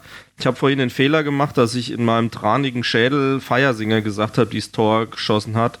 Es war natürlich Soffe Kleinherne, 100. Bundesligaspiel und erstes Tor. Sorry, das musste ich noch nachtragen, der Ehre wegen, weil das konnte ich so nicht stehen. Jetzt können wir eigentlich diesen Break nutzen und machen was anderes. Würde ich gerne machen, aber es kam noch eine kurze Nachfrage vom Stefan wegen der PK. Das ist egal. Ja, da ging es um Terzic, weil er gemeint hat, ja, okay, gut, das war ein bisschen Glück, aber es ist so geil, dass wir gewonnen haben, ja, Alter. Fahr nach Hause und schäm dich, wie du gewonnen hast. Ja. Grüße an alle Dortmund-Fans und an Terzic. Freut euch, dass ihr die 3 Punkte geholt habt. Wenn ihr weiter so spielt und wir weiter so spielen, wie wir gespielt haben, werdet ihr am Ende der Saison hinter uns stehen. So, und jetzt freut euch einfach drüber, dass ihr 3 Punkte geschenkt bekommen habt. Genau, bevor wir zu dem richtig geilen Teil kommen, hätte ich gesagt, schauen wir noch ganz, ganz, ganz kurz auf den Samstag, wo es dann in der Augsburger Puppenkiste auf Bühne 1 um 15:30 Uhr losgeht mit dem Spiel gegen Augsburg, dass wir diesen Bundesliga-Blockwerk haben. Wird wieder ein Kackspiel, so wie immer gegen Augsburg, vor allen Dingen in Augsburg. Wobei die halt, ja, die spielen halt den gleichen Scheiß, wie sie den irgendwie seit 10 Jahren machen. Ja, also haben gegen Stuttgart jetzt verloren. The trend is not their friend. Und wir können personaltechnisch, glaube ich, aus einem ziemlich guten Pool schöpfen. Da gibt es jetzt nicht mehr so viele, die aktuell verletzt sind. Und ich glaube, dass Lindström bis dahin auch wieder, dass ihm da auch wieder besser geht. Ich würde an der Aufstellung nichts ändern. Und gleich tippen. Ja, da tippt's. Nach mir geht. Okay. Wird ein dreckiges 0:1. So. Ich glaube, wir kriegen wieder ein blödes. Deswegen gibt es ein 1:2. Wir gewinnen 3:1. Jetzt muss man ja eigentlich sagen... Diesmal hauen wir sie alle weg, scheiß drauf. Ja, eigentlich muss man ja sagen, letztendlich ist es ja so, jedes Mal nach einem Riesenerfolg kommt eine Lutschermannschaft und wir verlieren. Jetzt bin ich aber der Meinung, dass vielleicht doch der Olli Glasner es schafft, das Divaeske aus unserer SGE ein bisschen rauszukriegen. Und ich glaube... Sie werden Augsburg schlagen.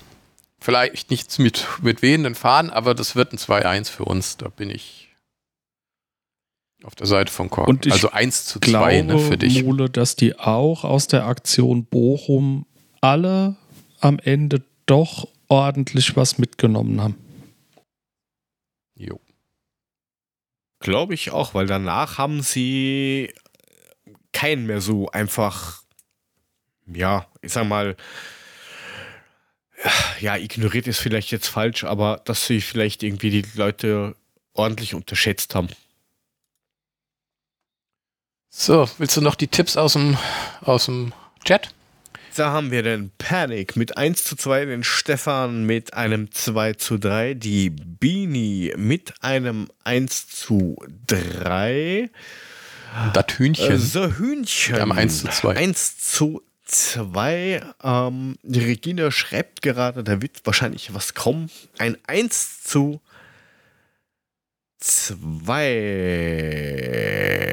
So. Sehr gut.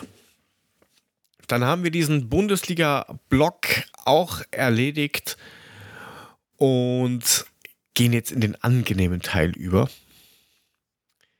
Und zwar, ja, wie soll man das sagen? Europas coolster Daichi. Die Eintracht hat das tatsächlich... Ja, so kann man es auch sagen. Die Eintracht hat es tatsächlich geschafft, einen Rekorderabend aufzustellen. Also da ist ja einiges passiert. Also Oliver Glasner zum Beispiel ist der erste österreichische Trainer, der ist in eine K.O.-Phase, der, ich sage jetzt bewusst, Champions League geschafft hat, weil ja, ein gewisser Herr Happel hat das auch schon mal geschafft. Happel, hätte ich gesagt, hat es bestimmt auch geschafft damals der noch, oder? Der hat mit Feyenoord 1970 den Europapokal der Landesmeister, da war das alles noch ein bisschen anders, geholt und den Weltpokal gewonnen und 1983, bilde ich mir ein, mit dem HSV auch den Landesmeisterpokal geholt. Aber da hieß das noch anders, das war alles ein bisschen nett, so wie die Champions League. Und nachdem das ja immer extra gerechnet wird, ist er in der Champions League als eigener Pokal oder Veranstaltung der Erste. Das ist mal ein Rekord. Dann haben wir 10 Punkten bester Debütant in der Champions League seit 2016. Der erste deutsche Debütant seit 2003, 2004, der die K.O.-Phase erreicht. Das war dann damals der VfB Stuttgart. Also die Eintracht schreibt immer mehr Rekorde, was international angeht. Und 5 der letzten 6 Auswärtsspiele im Europacup wurden auch gewonnen. Kann man auch mal machen. Da reden alle von Real und Bayern und die haben immer Rekorde. Ja, wir können das auch, Baby. Also... Aber lassen wir uns mal auf das Spiel gehen. Gehen wir mal in die erste Halbzeit. Wie ging es euch denn vor Anpfiff, Korken? Wie hast du die ersten 45 Minuten so gesehen und die ersten paar Minuten davor, bevor es dann wirklich... Ich wollte gerade sagen. Wie verunsichert oder hast du gedacht... Was jetzt? Vorher oder die ersten 45? Ja, vorher. Vor den ersten 45. Es war wie in den Wochen zuvor irgendwie auch. Also ich habe mittags schon irgendwie nach Feierabend mehr oder weniger Furchen ins Laminat gelaufen, weil ich mit mir nicht wusste, was ich anfangen soll. Und dann kam die Aufstellung und ich dachte mir, ja klar, okay, werfen wir Rode später, weil das ist ja immer so ein bisschen das Spiel, ne? So und Rode geben sich so ein bisschen die Klinke in die Hand zum Beginn. Passt aber ja irgendwie alles. Und dann kam so das Spiel und irgendwie, ja, war der Einsatz irgendwie nicht doch so tolle, wie ich ihn mir irgendwie erwünscht habe. Die Passquoten waren mies, die Bewegungen waren irgendwie wenig pralle, die Zweikampfquoten schlecht. Und es passierte sehr schnell das, was passieren musste, nämlich irgendwann schoss Sporting dieses dusselige 1:0 Führungstor. Und eigentlich war meine Laune da nur noch so... halb glücklich. Ich war froh, dass der Frank mit mir im Wohnzimmer saß. Da konnte ich wenigstens irgendwie ein bisschen was von den Emotionen, naja, abladen ist falsch, aber zu zweit kotzt sich besser als alleine. Ne? Oh. Na, du kannst halt schon während dem Spiel ein bisschen mehr diskutieren und das für dich ein bisschen verarbeiten, indem du dich fragst, was soll denn die Scheiße gerade? Insbesondere nach dem 1:0. Aber ja, ich habe auch wieder festgestellt, es macht schon mehr Spaß, mit Gleichgesinnten dann halt so ein Fußballspiel zu gucken, als so alleine vor dich hin zu bröseln und in deinem Saft zu schmoren. Gerade bei so einem wichtigen Spiel. Und ich war gut versorgt, es war sehr nett und ich fand das gut so, wie wir es gemacht haben. Du hast nur Wasser getrunken. Erste Halbzeit war halt blöd. Ja, immerhin, leicht angesprudelt, wie gesagt. Man hast halt in der ersten Halbzeit gemerkt, da haben so viele Sachen gefehlt, die waren zu spät in den Zweikämpfen, die waren zu weit weg von den Leuten.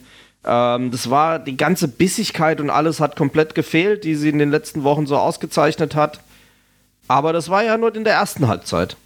Ja, die Halbräume waren halt irgendwie so ganz, ganz spärlich. Und die so alles nur so halbe Zweikämpfe, das hat man ja auch bei einem Tor gesehen. Das war irgendwie, anstatt hau das Ding irgendwie weg oder sowas, na, dann probiert man da irgendwie so, ich will den jetzt nicht faulen.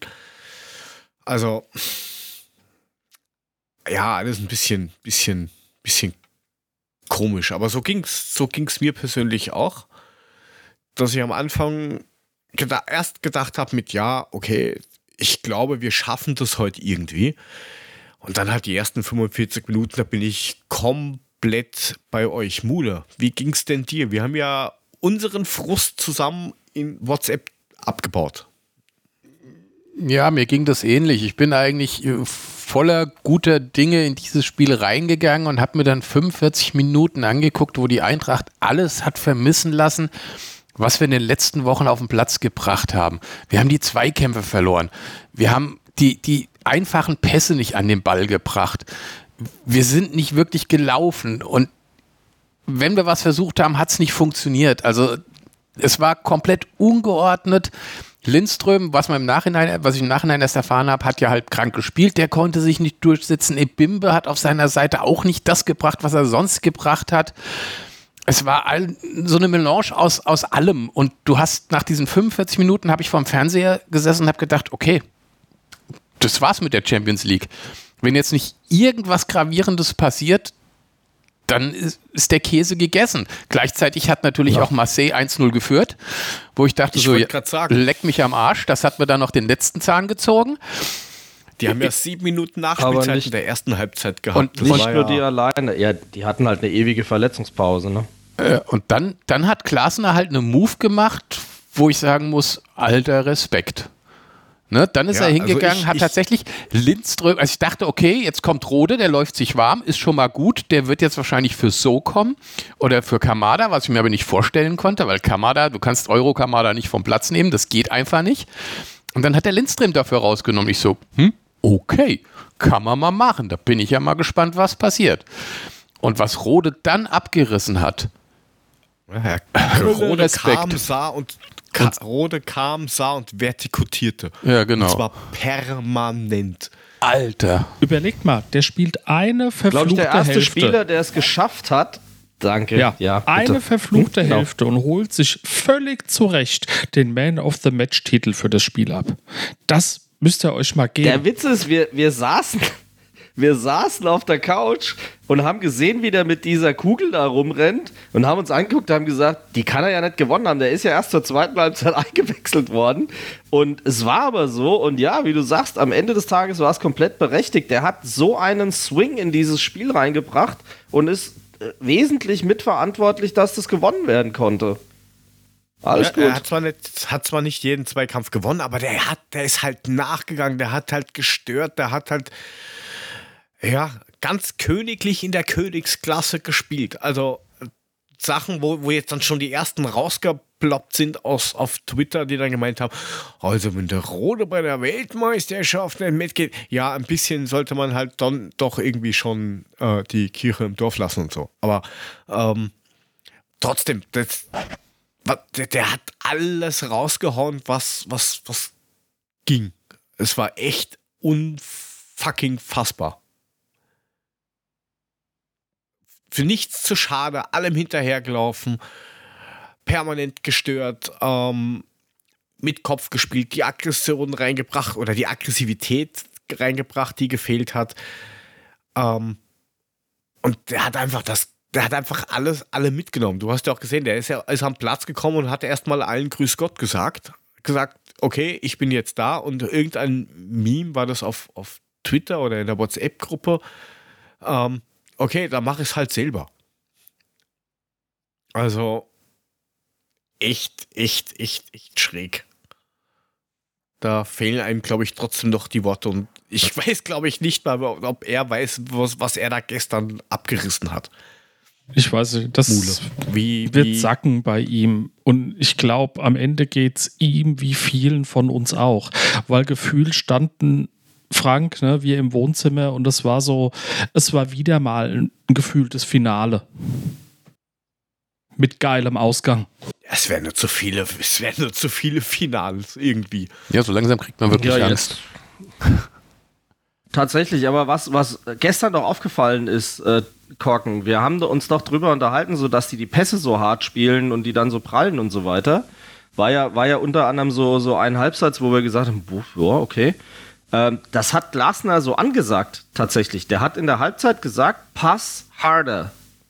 Der hat denen ganz klar gesagt, spielt die Pässe schneller, spielt sie härter, damit die nicht so in die Pässe reinkommen und nicht so da reingrätschen können.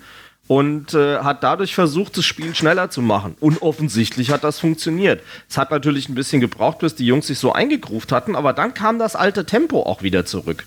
Und das war ja letztlich auch spielentscheidend, insbesondere ja beim 2:1, als der Ball im Mittelfeld erobert wird und Knauf wirklich diesen kongenialen Schnicker aus dem Fußgelenk macht, über die Abwehrkette auf Kolomouani, und der überläuft halt den Abwehrspieler und trischt den gnadenlos am Torwart vorbei. Aus dem Winkel mit seinem rechten Huf den Ball da ins Tor gewatzt kriegt.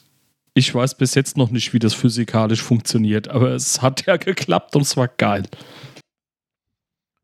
Aber es ist halt immer wieder schräg, dass ein Lindström und der Myani, die machen diese unmöglichen Dinger rein, und wenn du dann so wie gegen den BVB so ich sag jetzt mal in Anführungsstrichen, einfache Situationen hast, die lösen sie halt nicht auf.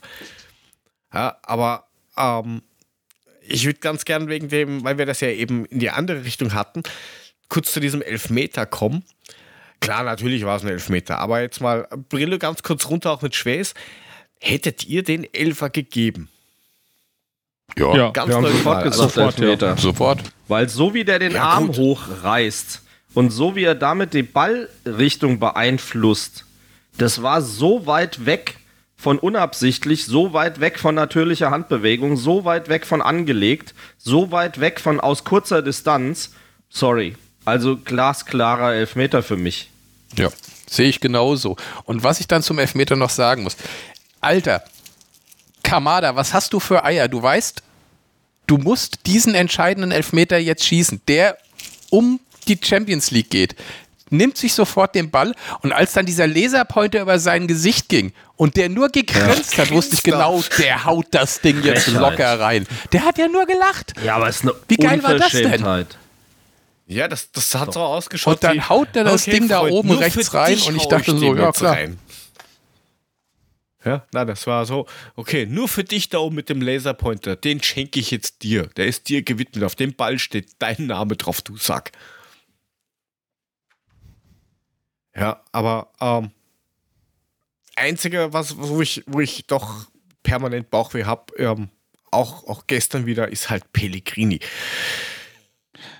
Ja, er in der zweiten Halbzeit war er schon anders, aber Flanken schwierig, wie jedes Mal wieder losrennt, habe ich die Angst, dass der einfach gleich mit dem Herzkasper einfach umfällt und hieß. Weiß nicht, wie ihr den gesehen habt, aber ich fand ihn, sagen wir es so, es wäre, glaube ich, nicht aufgefallen, wenn er ausgewechselt worden wäre gegen wen anderen. Oder Korken, wie hast du Pellegrini da jetzt nichts gesehen? Ich bekrittel den eben ständig. Yin und Yang, Engelchen und Teufelchen, Shit, egal wie du das jetzt nennen willst. Das war auch wieder so zwei Hälften, zwei Gesichter, aber das kannst du doch unterm Strich ein Stück weit über die komplette Mannschaft sagen.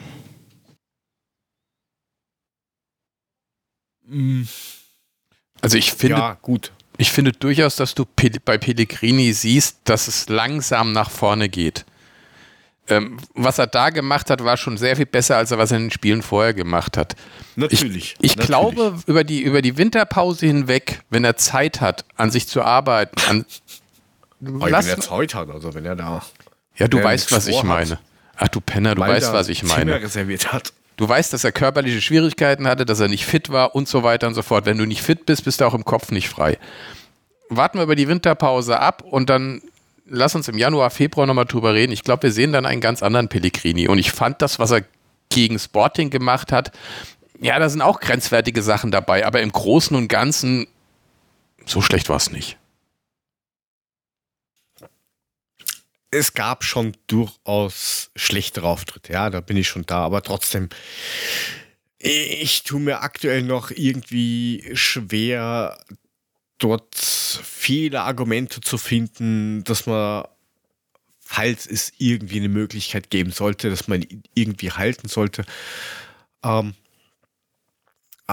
dafür, ja, ist Ansgar Knauf wieder da, auch wieder schön zu sehen. Du hast halt gesehen nach der Einwechslung, auch er ist noch nicht ganz bei 100%, aber Glasner hat es, glaube ich, vor dem Spiel beim Onfield gesagt, auf die Frage, was jetzt mit, oder was in der PK, was jetzt mit Knauf ist, und da hat er gemeint, der geht mit, und quasi alle, die mit dabei sind, müssen einfach ready sein zum Spielen, und im Notfall nimmt er das auf seine Kappe, aber das muss einfach funktionieren. Also er hat ich würde gerne wissen, was der den Spielern vorgibt. Das würde mich echt mal rein nur interessenhalber interessieren, was der denen mit auf den Weg gibt, damit die in der zweiten Halbzeit einfach noch immer die Luft haben, so aufzudrehen. Und egal, wen du reinhaust, du merkst keine eklatanten Abfälle, wie wir das von früher kennen. Oder kannten. Das wäre wirklich mal ganz interessant zu wissen. Auf jeden Fall, wie gesagt, Achtelfinale Ole, und finanziell ist das Ganze ja auch nicht schlecht. Wir bekommen für den Einzug ins Achtelfinale 1,1 Millionen Euro mehr wie für einen Europapokalsieg. Das muss man sich mal überlegen. Dieser Gap zwischen Euroleague und Champions League, ich finde den schon Hammer, aber da haben wir einen Finanzspezialisten ja bei uns.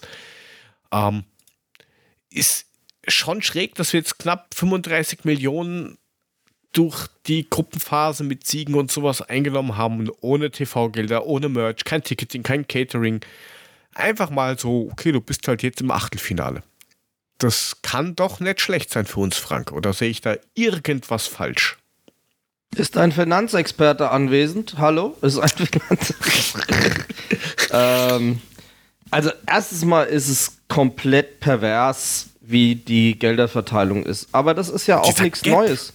Guck dir doch mal erste und zweite Liga an und dann nochmal der dramatische Absturz in die dritte Liga, was Fernsehgelder angeht und so weiter und so weiter. Das ist doch auch nichts anderes als Champions League versus Euroleague versus... Ne? Dem anderen Blödsinn. Letztlich ist das die Abstufung, weil sie halt die Champions League nochmal ganz anders verkaufen. Die verkaufen sie auch international natürlich ganz anders. Und dann partizipierst du auch anders daran. Abgesehen davon, das, was du genannt hast, ist ja noch ohne die Quotientenerhöhung für die Verteilung der Fernsehgelder auch im Inland beispielsweise. Wo wir Richtig. Ja dann überproportional mehr dran partizipieren. Ich glaube, die Eintracht braucht jeden Cent. Haben wir ja intensiv diskutiert. Wenn du dadurch schaffst, einen Spieler mehr zu halten, weil du ihn besser bezahlen kannst beispielsweise, habe ich schon die ganze Zeit gesagt, ich möchte lieber ins Achtelfinale der Champions League, vielleicht dann noch eins davon gewinnen, natürlich gerne weiterkommen, das Ding gewinnen. Das ist, ne? Setz mal bitte voraus, dass jeder das will. Aber das ist mir 1000-mal lieber, als nochmal in die Euroleague zu gehen und dort... dann zu versuchen, die Titelverteidigung zu schaffen, wo ich ganz klar in diesem Jahr sagen muss, die dürfte höllisch viel schwerer werden als im letzten Jahr. Insbesondere, wenn man sich anguckt, wer jetzt alles so neben Barcelona in die Euroleague abmarschiert ist. das ist das Who is Who eigentlich der Champions League auch mit. Ich sag nur Juventus Turin, Atletico Madrid, FC Sevilla, Salzburg hat noch eine Chance, Ajax, ja, und gar nicht erst Champions League dabei, Arsenal, Man U, Lazio, AS Rom, die haben wir alle hinter uns gelassen letzten Endes, aber nichtsdestotrotz, das macht's nicht besser, dass die Unterschiede so groß sind, deswegen bin ich froh, dass wir an diesem Töpfchen jetzt noch ein bisschen nuckeln können, ehrlich gesagt. Denn nochmal, wir reden regelmäßig auch über die Zahlen, weil es welche zu sagen gibt. Das ist für uns genauso überlebenswichtig wie alles andere. Und dass wir jetzt wieder volle Stadien haben und dass wir jetzt unser erstes Champions League-Trikot verkaufen konnten, was ja nun mal eine rege Nachfrage produziert hat, wie wir alle wissen, die wir lange, lange Wochen drauf gewartet haben letzten Endes. Und klar ist es gut für uns. Ich gucke mir heute die Zahlen von der Hertha an, die ich glaube, es war heute rausgekommen sind. Von den 340 Millionen vom Windhorst sind noch 29 Millionen übrig. Herzlichen Glückwunsch, Bravo. Freddy Bobic, alles Gute. Ich nehme doch jede 10 Millionen, die ich über die Champions League kriege, mit Kusshand. Ja, da müsstest du zum Beispiel ins Viertelfinale kommen. Einzug Viertelfinale 10,6 Millionen. Kommst du noch ins Halbfinale, kommen nochmal 12,5 Millionen drauf. Und solltest du ins Finale kommen, ist nur, dass du mal im Finale stehst, 15,5 Millionen. Alleine 15 Millionen, genau. Plus 4,5 Millionen nochmal, wenn du das Ding auch noch irgendwie gewinnen solltest. Das heißt, über diese 4 Runden, die noch gespielt werden, oder dann Achtel, Viertel, ja, 4 Runden, verteilt, kannst du nochmal alleine zwischen 50 und 60 Millionen generieren. Das ist doch kompletter Wahnsinn. Wir würden unser Corona-Loch damit füllen. Ich hätte da so eine Idee. Das ist unser Spieleretat. Ja, jetzt überleg mal, jetzt der Einzug, rechnen wir es mal in Personen um, wie man das früher im Sklavenhandel auch gemacht hat. Der Einzug ins Achtelfinale ist ein Ansgar Knauf. Einfach mal so, was kostet der? 8, da bitteschön, Rest steck ein. Ja, und 2 Mario Götze. Genau. Also, das wenn das sollte es noch eine Runde weitergehen, ja, dann hast du mal viel, viel weniger Probleme. Und wie gesagt, da sind die ganzen, Frank hat es ja auch gesagt, die ganzen TV-Gelder, Merch, Ticketing, Catering, alles, was du über diese VIP-Geschichten noch zusätzlich generierst. Das ist ja alles noch on top obendrauf. Und der größte Punkt ist die Reputation, die du dir aufbaust. Natürlich kriegst du dann noch mehr Kolomyernis für wenig Kohle oder günstig, weil die sehen, hey, da geht was weiter, solange der Scheiß halt weiterläuft. Aber das ist halt wie überall im Business. Also aktuell wird da alles richtig gemacht und ich hoffe, dass das noch lang, lang so weitergeht. Also wir haben einen Dicker, der braucht Vertragsverlängerung, wobei es da eher ausschaut, wie etwas ergeht. Kamada ist noch nichts irgendwie erledigt. Knauf ist noch nicht erledigt. Da ist noch was zu tun. Ja, Knauf nicht erledigt. Jungs, so ja, offen. Aber da, bis wir über Transfers reden müssen, haben wir noch viel Zeit, oder? Ja, ja. Ich wollte gerade sagen, natürlich, aber du kannst jetzt vorbauen finanziell, dass du mal lukrativ irgendwas am Tisch knallen kannst mit, schau, du hast jetzt die letzten 3 Jahre, 2 Jahre, 4 Jahre, wie auch immer, hast du geile Jahre gehabt, du bist ein Teil von der Entwicklung, du bist ein Teil von dem, was jetzt hier auf dem Zettel draufsteht. Definitiv. Und Jungs, was ich gerne nochmal thematisieren würde, wäre, wie geil pervers war denn diese Gruppe? Das war ja Spannung bis zum letzten Loch. Also das war alleine, ja so unglaublich. Allein Sporting, alleine im Laufe des Abends diese Achterbahnfahrt, ne? Sporting war 3 Spieltage Erster. Dann waren sie komplett durch. Dann waren sie plötzlich Vierter. Und am Ende waren sie dann Dritter und können noch Euroleague spielen. Marseille war zeitweise Erster in der Gruppe. Wir waren schon raus, waren dann plötzlich wieder Erster und am Ende waren wir Zweiter. Also das ist ja von Minute zu Minute hat sich diese Scheiße geändert. Das war ja so unglaublich. Also ich glaube, so eine spannende Gruppe gab es schon seit was weiß ich wie vielen Jahren in der Champions League nicht mehr. Ja, aber habt ihr das gesehen, diese letzten Minuten von Marseille? Ja, das war eine, keine Ahnung, was die geglaubt haben, aber da ist schon der Trainer von denen, der ist schon auf dem Feld gestanden und hat die angeschrien bei dem letzten Konter, weil keiner zurückgelaufen ist. Da war hinten Torhüter und ein Abwehrspieler und die rennen auf den zu. Und auf einmal steht der Trainer mitten am Platz von Marseille, weil die einfach Arbeitsverweigerung gemacht haben. Die sind einfach stehen geblieben. 9 Leute vorne am gegnerischen 16er. Ja, und wo du dir denkst, wie schwierig kann es sein, dass man jetzt 20 Sekunden mit dem Ball in der gegnerischen Hälfte einen Unentschieden hält. Wie schwierig kann es sein? Ist nicht schwerer wie VAR zu sein, glaube ich. Ja, you had one fucking job. Und dann machen die halt nichts.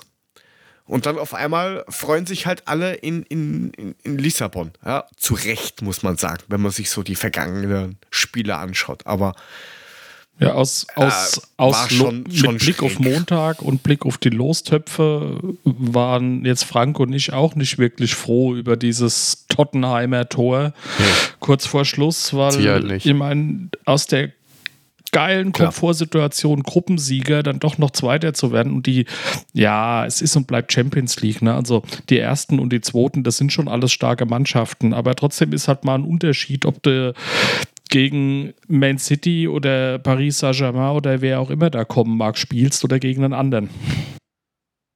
Oder gegen Club Brügge. Das größte Problem ist halt dann auch, dass du in den Top 1 wärst, im Rückspiel das Heimrecht hast. Das ist, glaube ich, für uns das, was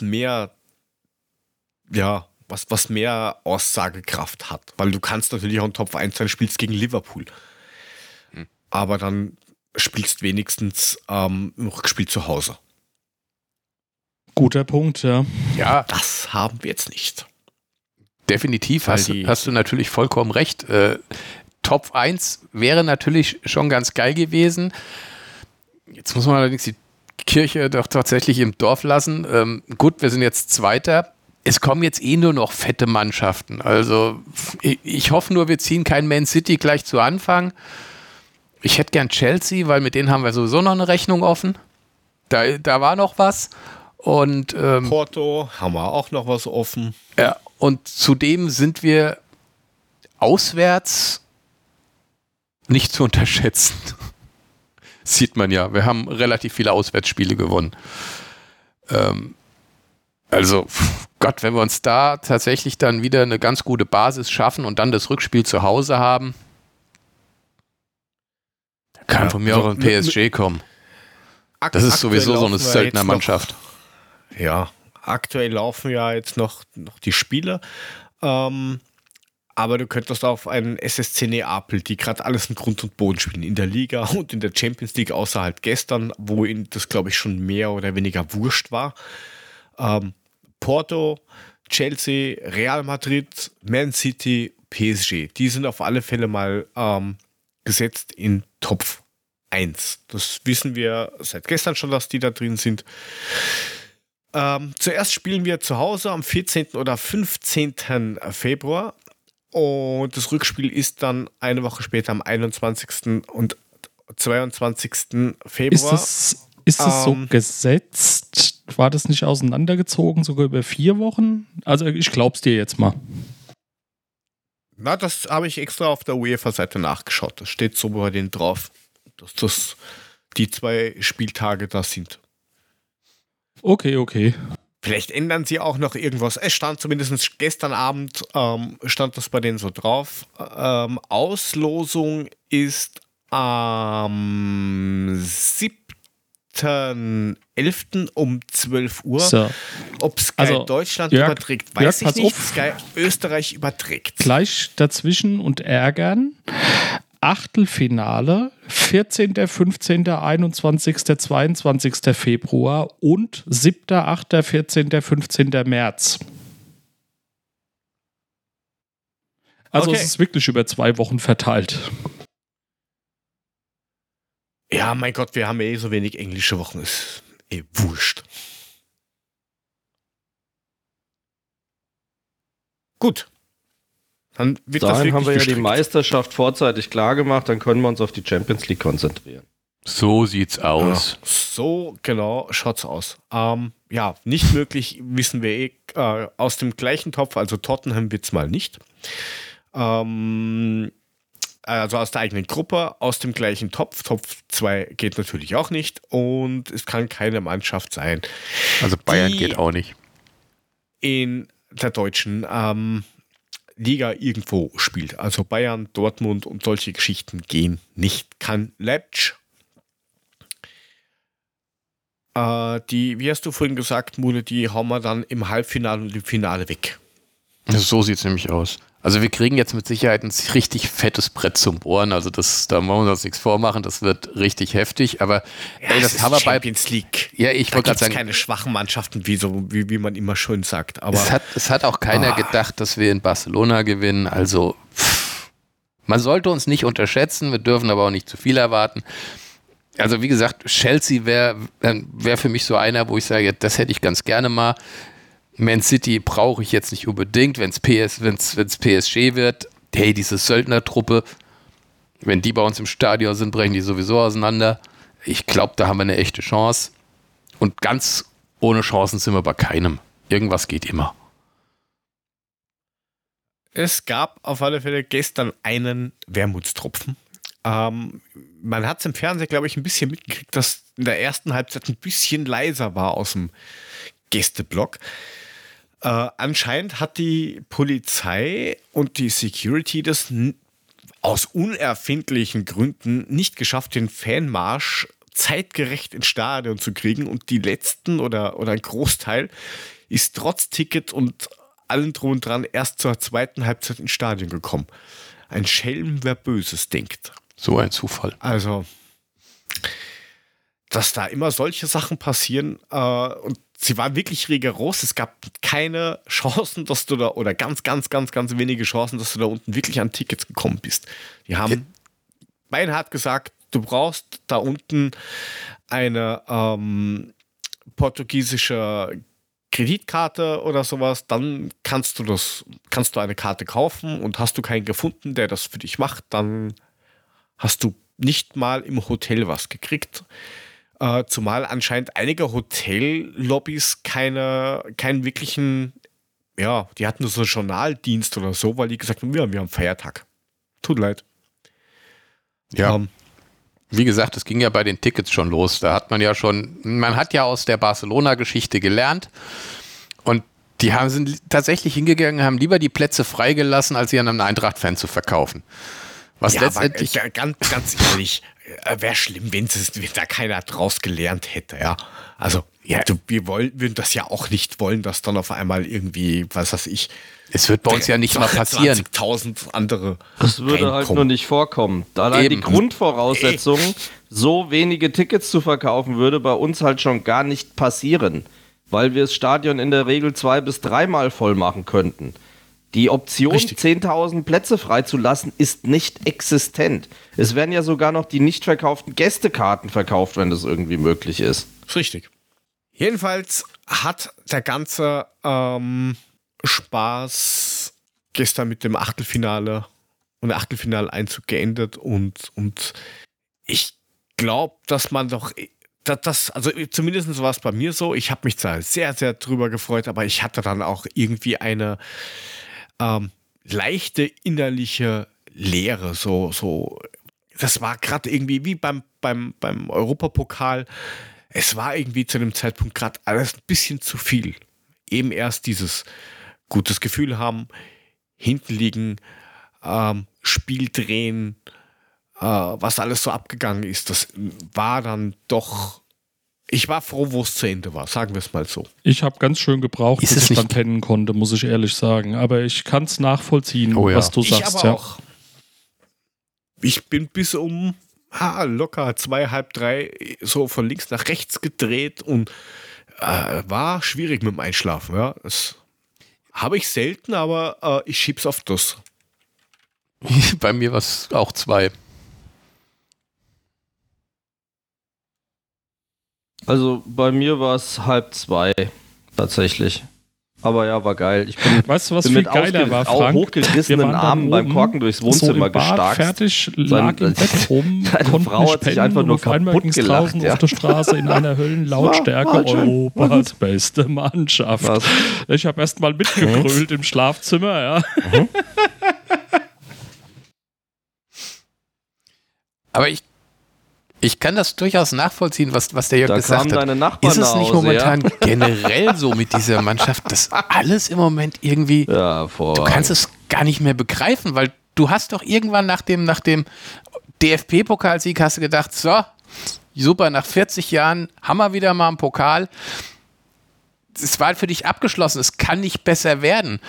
Und dann hauen die Jahr für Jahr noch eins raus und es wird immer noch besser. Wo soll denn das bitte hinführen? Wie soll das ein normaler Eintracht-Fan überhaupt auf die Reihe kriegen, bitte? Aber generell muss ich ganz kurz dann das Du. Ich habe irgendwie gerade so das Gefühl, mir wird vielleicht von zu viel Fußball. Hey, du hast keine Verschnaufpausen mehr. Du gehst entweder ins Stadion oder du schaust dir ein Spiel an. Du hast jeden dritten fucking Tag hast du irgendwo irgendein Spiel laufen. Manchmal parallel schauen, weil das und das ist. Ich bin ganz ehrlich froh, wenn jetzt diese Wüstenmeisterschaft da losgeht, dass ich mal sagen kann, okay, ich habe jetzt mal irgendwie 3 Wochen oder sowas minimiert bis gar kein Fußball. Es hängt mir langsam, ist mit mir zu viel. Nicht nur wegen der Eintracht, sondern überhaupt. Es ist einfach zu viel Konsum aktuell. Jeden dritten Tag rennt bei uns hier Fußball, wo du dich über irgendwen aufregst, wo du dich über irgendwas freust, wo es dir auf einmal zu viel wird. Ist zumindest bei mir so. Aber ich glaube, wird einer Fußball müde. Willkommen im Leben eines Bayern-Fans. Naja, Alter, das geht jetzt seit Sommer. Ja, danke. Du wirst bald eine sehr lange Winterpause haben von 2 Monaten während der Veranstaltung, die ich nicht gucken werde. Aber dafür habe ich dann mehr Zeit, eben mich dem Frauenfußball zu widmen, der ja in der Zeit trotzdem stattfindet. Und von daher kann ich aber verstehen, es ist tatsächlich aktuell ein bisschen viel. Wenn du da noch eine Family hast, die da nicht so mitzieht und die eigentlich nicht so mit Fußball hat. Und wie gesagt, bei mir kommen noch Frauenspiele mit dazu teilweise. Ich kann diesen Overflow komplett nachvollziehen. Nochmal, du hast bald ein bisschen mehr Pause, aber überleg doch mal, was in den letzten Jahren passiert ist. Die Büffelherde ist gegangen, die Eintracht war praktisch tot. Also ich rede jetzt von dem, was ihr nachgesagt wurde, was dann passiert. Silva wird weggekauft, wir haben keinen Stürmer mehr. Kostic jetzt weg. Ja, jetzt ist ja eh ganz vorbei, weil 90% liefen Kostic, Flanke und dann mit Glück ein bisschen Tor. Guck doch mal, was da passiert ist. Nicht vergessen, wir haben ein großes Loch in der Abwehr. Ja, klar, Abwehr, gerne, haben wir immer noch Nachholbedarf, aber wenn du mal guckst, dass jeder dieser, ich nenne es mal Rückschläge, dazu geführt hat, dass die Mannschaft ein neues Level in Angriff genommen hat, ist es halt das, was auch so surreal als Eintracht-Fan irgendwie rüberkommt, dass du so viele fatalistische Situationen hattest in den letzten 3-4 Jahren, wo du dachtest, okay, das war's jetzt. Nachdem der letzte Büffel gegangen ist mit Rebic, nachdem Silva weg war, nachdem jetzt Kostic gegangen ist. Und am Ende des Tages kriegen die immer wieder den Arsch hoch und überraschen uns und es wird eigentlich immer besser. Und das ist das, was halt so den kompletten Synapsenkollaps auslöst, weil das so unlogisch ist. Im Grunde müsstest du jetzt seit 4 Jahren nur noch am Absteigen sein. Und das Ding ist, die spielen jetzt Champions League Achtelfinale, ja, dann halt los. Ja, und der ganze Bums hat angefangen mit der Relegation 2016. Ja. Ab da gab es dann quasi den Turnover oder den Turnaround. Und ab da ging es dann kontinuierlich. Pokal 18, Chelsea 19. Rauf. Ja, und so weiter und so weiter. Soll das bloß hinführen? Ich will das jetzt gar nicht wissen. Es ist endlich, was mir wichtig ist, ist, dass wir unseren Charakter behalten und eben nicht wie Bayern werden.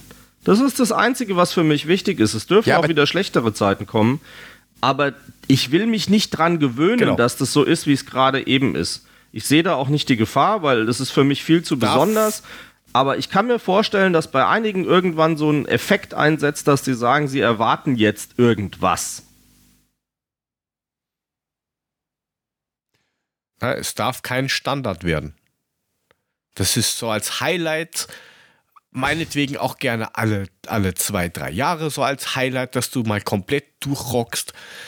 Aber es muss auch irgendwann mal Pause dazwischen sein. Und ich glaube, wir sind einfach nicht konditioniert dafür, wie du richtig sagst, so willkommen im Leben eines Bayern-Fans,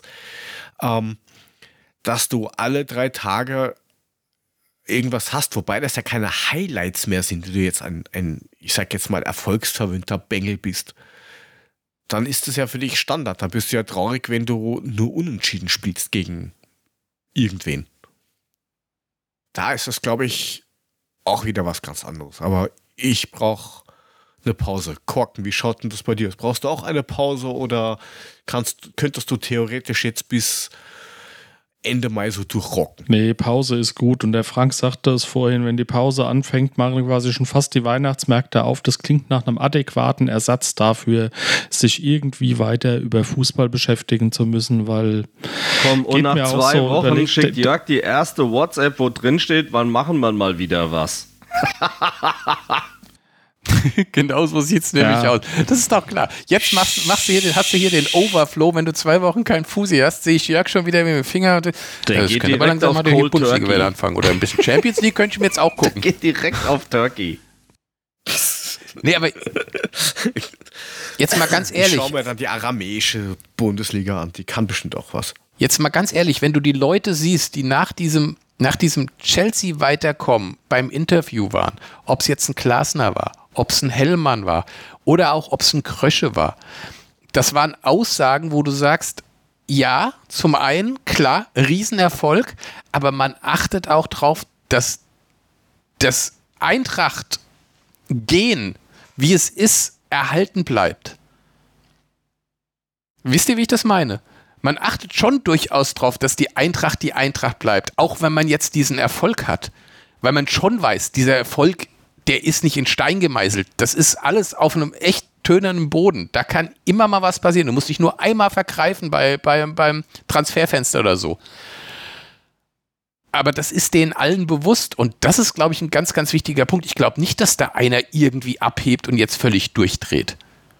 Das Problem ist halt nur, wenn du irgendwann in diesen höheren Positionen Leute kriegst, die so abgehoben sind, dann kann es passieren, dass du auf die Schnauze fliegst. Aber mit dem Personal, das wir momentan da haben, und Glasner ist für mich so jetzt schon Trainer des Jahres, also was der rausgeholt hat, was der aus dieser Mannschaft gemacht hat, trotz der vielen Abgänge, besser kannst du es nicht machen. Ein Hellmann, der aus der Kurve kommt, der weiß, was das Eintracht-Gen ist. Solange der da noch da ist, wird das nicht passieren, dass man das vergisst. Ein Krösche, ich wollte gerade sagen. Beim Krösche musst du halt, Krösche weiß ich nicht. Den weiß ich nicht, wie ich ihn einzuschätzen habe. Das kann ich noch nicht sagen. Aber für den ist das, glaube ich, eine ganz andere Nummer bei uns, als er es vorher bei Leipzig hatte, weil was ein ganz anderer Verein dahinter steht. Mit einer ganz anderen Wucht. Und ich glaube, das merkt er auch. Und ja, solange aber der Vorstand, so wie er jetzt da sitzt, ja, mit Frankenbach ist, und wie sie alle heißen, bleibt die Demut erhalten. Ja, und das ist immer ganz wichtig und da mache ich mir ganz ehrlich gesagt gar keine Sorgen drüber, dass da jetzt irgendwie in den nächsten 2-3 Jahren irgendwas explodiert und alle nur mehr die Dollarzeichen haben, in den Augen haben, weil ganz ehrlich, wir sind trotzdem die Diva von Main, werden immer die Diva von Main bleiben. Vollkommen wurscht, was wir erreichen oder nicht erreichen, weil im Gegensatz zu anderen Vereinen wissen wir aus sportlicher Sicht und aus finanzieller Sicht, wie es ganz unten ausschaut. Wie es wirklich da ist, wenn schon der Typ da vor dir steht und sagt, ja, in 5 Minuten komme ich nochmal wieder und hole mir den Schlüssel von der Geschäftsstelle, so lange hast du Zeit, das kennen die anderen wenig bis gar nicht. Ja, und deswegen... Auch die Fanbase weiß, also die richtige Fanbase, die weiß, wo kommen wir her, wo gehören wir eigentlich hin, und so Ausreißer wie jetzt oder die letzten Jahre nehmen wir mit, und wie der Frank schon gesagt hat, es wird die Zeit kommen, wo wir diesen Zeiten ja, nicht nachtrauern, aber wo wir dann draufschauen und sagen, es könnte so geil sein, weil wir wissen, wie es ist. Wir haben so lange drauf gewartet und ich will doch niemanden einen Vorwurf machen, wenn es auf einmal heißt, nächste Saison spielen wir nur um Platz 12 oder sowas mit, weil haben wir letztes Jahr. Finanziell ist das eine, ja, aber ohne, dass du jetzt großartig was erreichst, weil dann hast du mal zum Neusortieren eine Saison, wo du dich neu ausrichten kannst, wo du sagen kannst, okay, wir wissen, wie es ganz oben ist und wissen beim nächsten Mal, wenn wir wieder da oben sind, welchen Scheiß wir nicht machen dürfen, damit wir nicht wieder runterkrachen. Dass das kontinuierlich weiter lebt und läuft, ohne dass wir da irgendwie, weiß ich nicht, große Angst und Bange haben müssen, dass wir irgend so ein komplett gesponserter Feature-Verein werden von irgendwelchen Herstellern dubioser, weiß ich nicht, Konsumgüter oder so. So. Punkt. Fressen wir es mit großen Löffeln und schauen, was nächstes Jahr passiert. Ja, das Ding ist, wir haben 2018 nach dem Pokalsieg gesagt, boah, jetzt kommt wieder jahrzehntelang nichts mehr. Jetzt haben wir die Europa League gewonnen. Jetzt sagen wir, jetzt kommt wieder jahrzehntelang nichts mehr. Wenn das so bleibt und wir dafür alle 3-4 Jahre einen Titel holen, können wir jedes Mal sagen, kommt jetzt jahrzehntelang nichts mehr. Ist total fein für mich. Komme ich gut mit klar.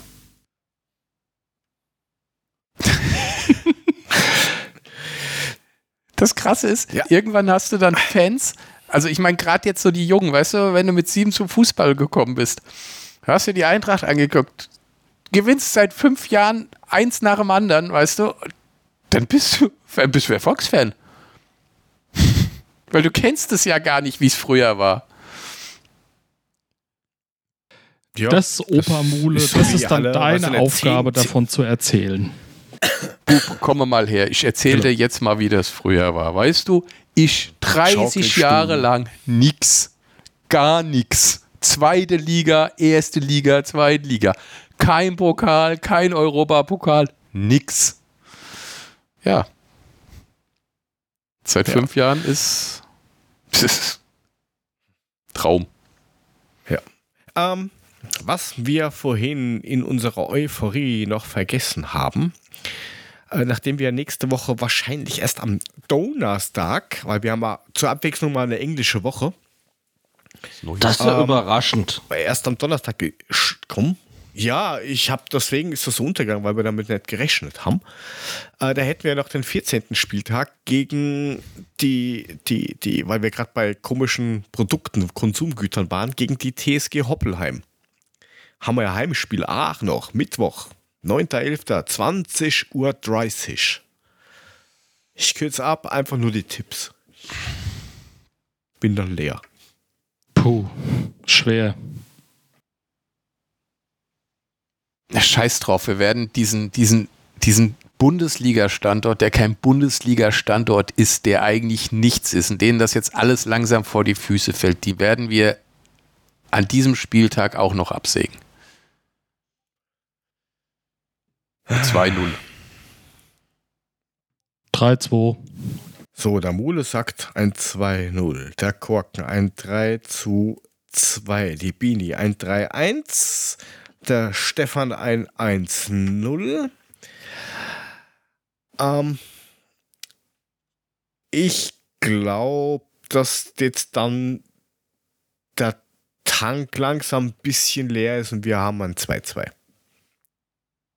Weil jetzt ist mal der größte Druck weg und die rennen alle schon am Zahnfleisch. Dafür kriegen sie auch nach dem Spiel gestern einen Tag mehr Urlaub. Wow. Schön.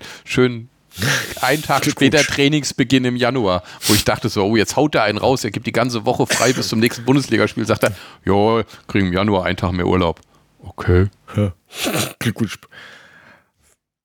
Also 2-2, glaube ich. Die Regine sagt ein 2-0, das Hühnchen ebenfalls. 0-1. Ja. Was? Sie sind raus. Da war einer in Hoffenheim am Wochenende. Es gibt keinen Zwang mehr als ein Tor auswärts. Moment, das ist ein Heimspiel. Entschuldigung, 1-0. Ja, sicher. Aha, das hört sich doch schon ganz anders an. Ich tippe doch nie gegen die Eintracht, ne? Das könnt ihr euch doch wohl denken. Genau deswegen.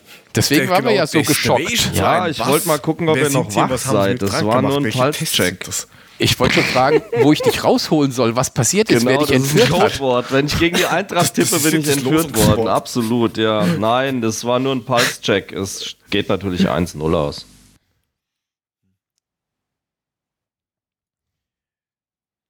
Gut, dann haben wir das bis auf den Panic. Der ist vielleicht schon eingeschlafen oder so. Bini, Hammer, Stefan, hast du alle? Hammer alle. Wir haben jetzt auch schon wieder lange Zeit gehabt.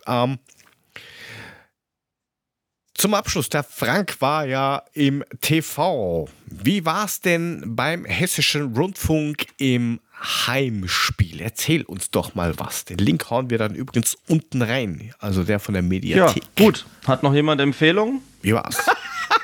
Danke. Ja, es war. Ja, das Heimspiel mit Frank. Schön. Also, was soll der Scheiß? Es war auf den Titten geil. Hat mega Spaß gemacht. Ein bisschen drumherum erzählt. Ich weiß, Mule mault dann wieder, weil ich so viel Redeanteil habe. Ich habe halt überraschend letzte Woche Donnerstag, bevor wir aufgenommen haben, Donnerstag habe ich mittags den Anruf bekommen von der Redaktion, so frei nach dem Motto, du wurdest uns genannt, und dann kam man noch drauf, dass wir uns eigentlich schon von der Fanaktion letztes Jahr kannten, als ich ja so meinen Minitake mit der Lisa hatte in der Hessenschau.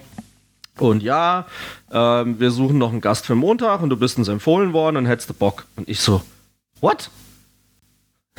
Wer macht sowas? Ja, ich weiß, wer es war. Es war der Super Sepp, unser Frankfurt-Kleb-Bund Sepp, der ja auch schon 2-3 Mal in der Sendung war. Nochmal vielen Dank dafür, mein Lieber. Hoffe, ich habe dir keine Schande gemacht. Und so kam man ein bisschen so ins Schnacken und es wird um die Champions League gehen, war irgendwie ja logisch und Gott gegeben, und habe ich gesagt, das Ding ist, habe ich glaube ich letztes Jahr auch erzählt, wir haben immer an Halloween ein Nachbarschaftsfest, da kommen 15, 20 Leute, wir machen die Feuerschale an, jeder bringt was zu essen mit, das war angesagt für 18 Uhr, Aufzeichnung ist aber 17 Uhr. Geht dann eine Dreiviertelstunde und dann muss ich auch noch irgendwie nach Hause und dann willst du ja auch nicht sofort abhauen, weil das sieht ja dann schon ein bisschen saublöd aus. So, aber ich habe dann mit meiner Frau telefoniert und habe gesagt, Schatz, wir bereiten gerne alles vor, aber anfangen wirst du alleine. Die hat auch sofort Ja gesagt, weil die genau weiß, wie wichtig mir das war. Und ich bin dann frühzeitig da angelaufen. Ich habe mich zugegebenermaßen besser vorbereitet auf jede Adler-Podcast-Sendung. Weil du sitzt halt da zu zweit. Ich saß da mit Frank Hellmann von der Rundschau, super cooler Typ. Der Frank H. Ja, und der das Frank war H. geil, wa? Das hat auch die Moderatoren am Anfang ein bisschen gestresst. Wir haben auch ausgemacht, wir regeln das über Blickkontakt, weil es war halt echt eine komplette Ausnahmesituation für die. Ich kam da an, das war im Rad in Seckbach. Sehr schöne Appleboy-Kneipe übrigens, muss ich ganz klar sagen. Also wenn ihr da essen wollt, ich habe hinterher die Schnitzel gesehen, meine Fresse, ey. Also halbes Schwein an Frankfurter Soße, kein Thema. Da mache ich direkt mal Werbung für die. Das nächste Mal bleibe ich auch zum Essen. Aus besagten Gründen war mir das diesmal nicht möglich.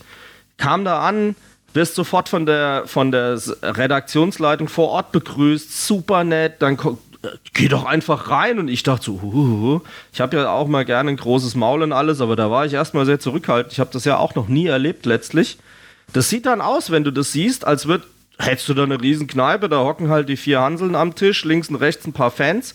Das ist ein winziger Raum und hinter den 4 Kameras stehen dann 15 Mann gefühlt, von Schminke über Kabel, Kameraleute, Tontechniker, 3 riesen Mischpulte da hinten, Scheinwerfer, dann werden die hinten so die LCD-Bildschirme, wo dann Heimspiel draufsteht, werden dann eingenordet und dann gibt's schon mal Tester Live-Schalte nach Lissabon und weiß ich nicht was. Und ich komme da hin und die Janine Hildmann und der Sebastian Ried haben das moderiert diesmal, haben einen so herzlich empfangen. Es war die absolute Granate. So nach, schön, dass du da bist und bla bla bla. Und dann haben wir ein bisschen geschwätzt und haben mal ausgemacht, wie er mich dann vorstellt. Und das war unfassbar. Dann bin ich erstmal in die Maske und dann haben wir geprobt, wie das mit diesem Reingehen durch diese Schwingtür funktioniert. Nicht, dass du irgendwie dem Frank Hellmann hinter mir dann das Ding irgendwie an den Schädel nagelst oder sowas. Das haben wir dann einmal kurz geprobt und dann ging es tatsächlich los. Und ich habe sie ja bequatscht, es wird jeder gesehen haben, hinten den Team Adler-Podcast-Schal direkt an die Theke zu nageln. Das war natürlich absolut geil, es hat so einen Spaß gemacht, weil ich genau gewusst habe, ich würde es gerne sehen, wenn ihr das seht. Hab's auch nicht gespoilert. Und ja, dann ging's los und ich war nervös wie die Hölle, das muss ich ganz ehrlich sagen. Ich war eine Dreiviertelstunde zu früh dort, ich habe da noch im Auto gesessen, ich habe mich das Wochenende vorbereitet, ich hatte Notizen, ich hatte die Tabellen, ich hatte die Ergebnisse mir alle ausgedruckt, ich hatte alles dabei und habe auch kurz vorher nochmal reingeguckt. Und es war klar, dass über den VAR irgendwas kommen würde, weil nach dem desolaten Wochenende war es klar, dass was passiert. Ja, und dann haben wir eine Dreiviertelstunde über alle möglichen Themen geschnackt und es war grandios, es war großartig, es hat riesen Spaß gemacht. Ich finde, das hat in der Abstimmung super geklappt, gegenseitig aufeinander eingegangen, verschiedene Themen und es war eine unfassbar coole Erfahrung, es hat riesig Spaß gemacht, definitiv. Und jetzt muss ich so arrogant sein, was ich eigentlich nicht sein wollte. Und das Feedback war sehr gut. Also sofort nach der Sendung von den Moderatoren, vom Redaktionsteam und allem, die haben gesagt, also für einen Fangast war das unfassbar. Rein von Schwätzen her, haha, ihr leidet es ja nur Woche für Woche. Für mich war das dann keine Überraschung mehr. Und die fanden das richtig gut und klare Ansage war, das war das erste, aber nicht das letzte Mal. Ich hoffe also zukünftig auch auf weitere Auftritte in unregelmäßigen Abständen, wenn es vielleicht dann noch passt. Und ich muss sagen, das war ein gigantischer Abend, das war großartig. Sorry, dass ich so ins Schwärmen komme, aber das war eine absolut einmalige Erfahrung. Ja. Einmal mit Profis arbeiten. In dem Fall hat es geklappt. Ja, aber du hast nicht wirklich nervös gewirkt. Also so vom ganzen, von der Gestik und Mimik und auch von der Stimme her, da hört man ja raus, ob jemand auch wirklich extrem nervös ist oder nicht. Kein Rumgezuttel irgendwo oder ich brauche hier irgendwas, wo ich dran rumspielen kann. Und wer es nicht gesehen haben sollte, neben der Tür hing auch Adlerträgerinnen. Auch das habe ich Ihnen noch rausgeleiert, Zeug. Dass ich gesagt habe, ich hänge. Dann meinte eine, wollen wir neben der Tür noch die Jacke wegnehmen? Habe ich gesagt, nee, lass die da mal hängen. Weil nachdem ich dem Sebastian gesagt hatte, er soll mich bitte mit dem EFC Adlerträgerinnen ankündigen, habe ich gesagt, dann hängen wir da auch schön die Jacke noch hin. Also das war mein Hoodie praktisch. Du warst quasi Programmdirektor. Es war in der Kneipe, wenn du dann diese Scheinwerfer hast, auch wenn das heute LED-Scheinwerfer sind, das ist so warm. Ich hatte halt die Alternative, hocke ich mich im Polo hin oder hocke ich mich in dem Hoodie hin, der halt ein bisschen fließgefüttert ist, da wäre ich zerflossen. Und da habe ich gesagt, nee, das macht keinen Sinn. Das mache ich dann, wenn wir mal die Frauensendung haben dann und sie mich vielleicht dann dazu einladen, dann werde ich natürlich das auch entsprechend repräsentieren. Frank, weißt du, was ich noch richtig geil fand? Mein suffisantes Fernsehgesicht, wie du es immer nennst? Ja, das suffisante Fernsehgrinsen war auch super, aber das meinte ich jetzt gar nicht. Als Frank Hellmann anfängt zu sprechen und du noch nicht fertig warst und du ihm die Hand auf die auf seine gelegt hast, warte Frank, du kannst gleich, ich muss noch fertig reden. Ich habe mich bei ihm entschuldigt, dass ich ihn nicht zu Wort kommen lasse und habe die Hand auf seinen Arm gelegt und habe gesagt, sorry, gleich sofort. Und du wirst lachen. Der Aufnahmeleiter vor Ort, wir haben dann hinterher, sind wir noch im Nebenraum, die haben dann angefangen, ihre 2 LKWs wieder zu beladen und haben das dann alles abgebaut und wir sind dann halt rüber und dann war theoretisch noch Essen-Trinken-Einladung, die musste ich dann halt ablehnen, da haben wir noch kurz was getrunken. Und der Aufnahmeleiter sagte dann, und genau das war es, wo man gedacht hat, ey, sag mal, wie oft hat er das eigentlich schon gemacht? Erstens mal, weil wir aufeinander eingegangen sind und diese Geste, der hat gesagt, normalerweise, wenn einer noch nie im Fernsehen war, der würde sich sowas gar nicht erlauben, der würde sowas nie machen und das wäre so selbstverständlich rübergekommen einfach, aber ich habe mit dem Frank Hellmann vorher, haben wir uns schon ausgetauscht, hat eigentlich auch gepasst von den Themen, von den Ansichten, es war alles okay. Und da hat er gesagt, das ist so ein Abholer auch für die Zuschauer. Also ich kann das ja nicht beurteilen, ich war ja der Akteur. Aber der hat gesagt, sowas kommt unfassbar gut einfach an. Und was ein absolutes Highlight war, war ja dann am Ende des Tages echt die Adlerhaut, ne? Das ist ja anscheinend komplett eingeschlagen, das Thema. Ja, der kam gut an. Da hatte Sebastian noch, die war da hatte Sebastian noch einen eigenen Tweet ja sogar drüber gemacht. Ja. Also das war anscheinend, da habe ich auch viel Feedback dazu bekommen, so nach der Art, ja, das war gut. Ja, aber...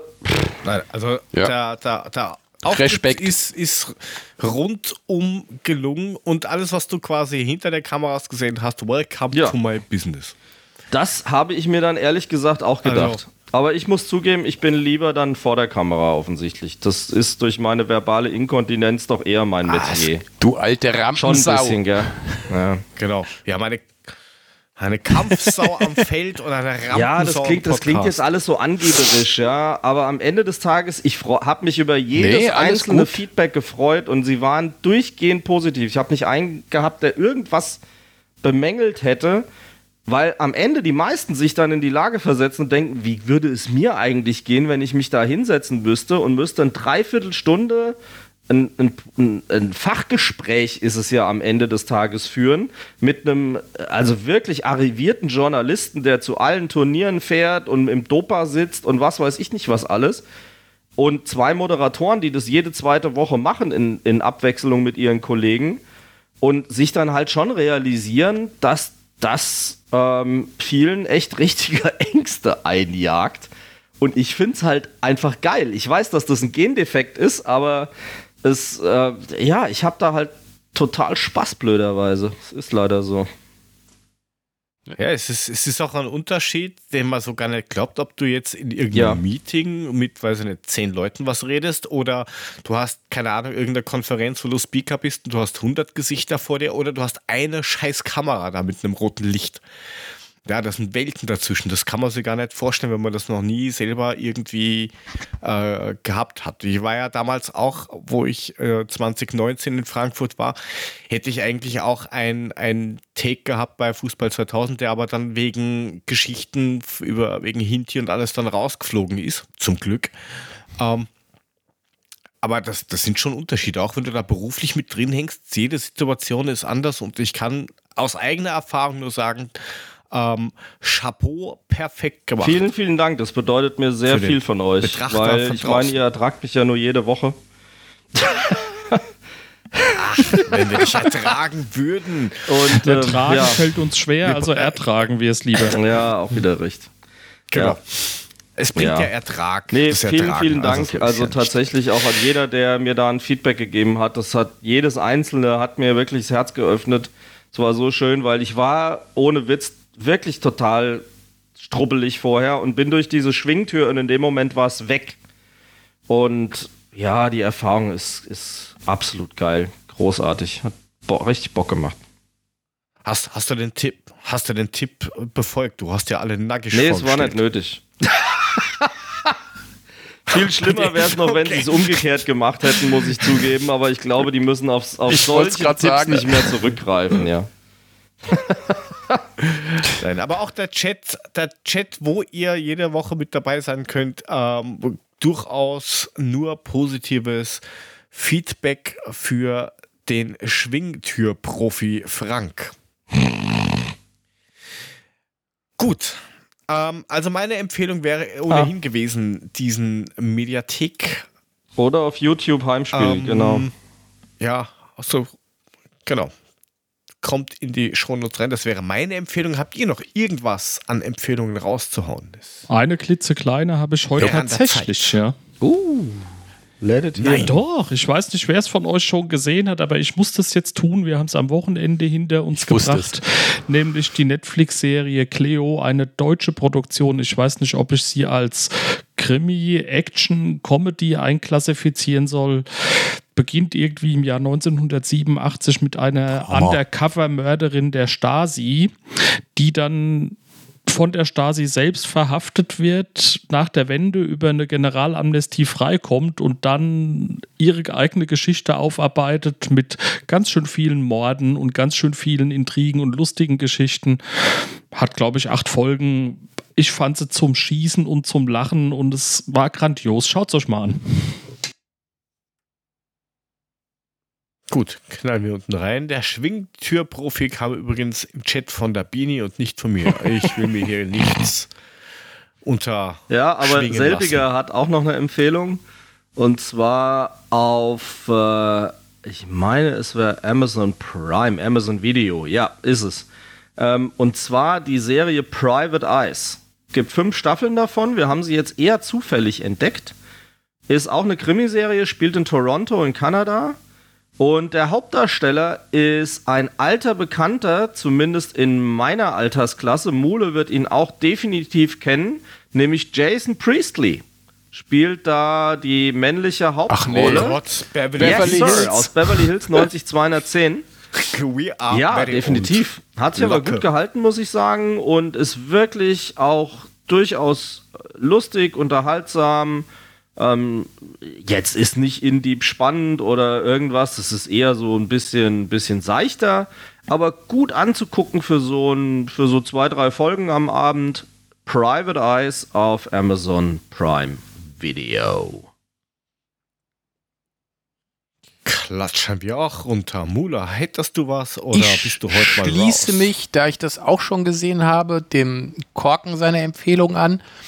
Also wer auf sowas steht, was durchaus auch ein bisschen blutrünstiger ist, aber das Ganze immer noch in einer lustigen Art erzählt wird, auf 80er steht, auf Berlin in den 80ern und auch die Mucke der 80er, Cleo ist schon ganz geil. Okay, mal schauen, ob das was Spannendes ist, ob das was kann. Ich werde mal reinschauen. Ihr solltet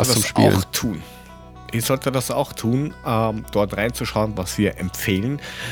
Unter anderem, wie ihr Patreon vom Adler Podcast werden könnt. Einfach auf patreon.com/adlerpodcast gehen. Dort einfach für den Betrag, den wir dort anbieten, einfach mal reinchecken. Sonderfolgen, herausgeklippte Einzelthemen wie eben diese ganzen Erklärbär-Geschichten vom Frank, was Finanzen von Fußballvereinen betrifft.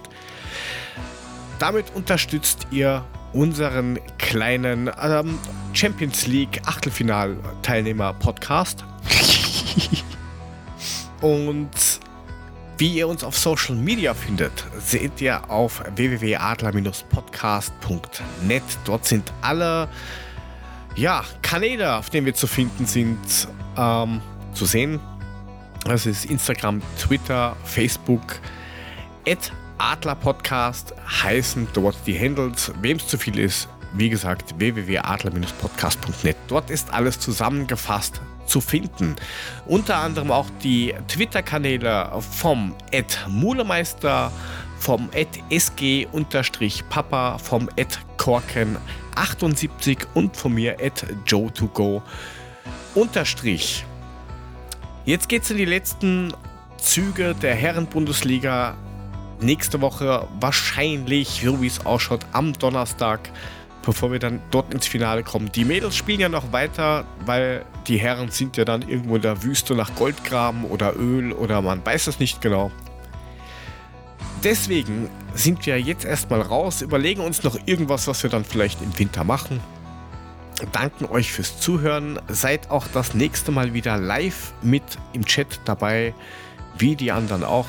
Und wir hören uns nächste Woche wieder mit hoffentlich dem ein oder anderen Sieg für die Frankfurter Eintracht.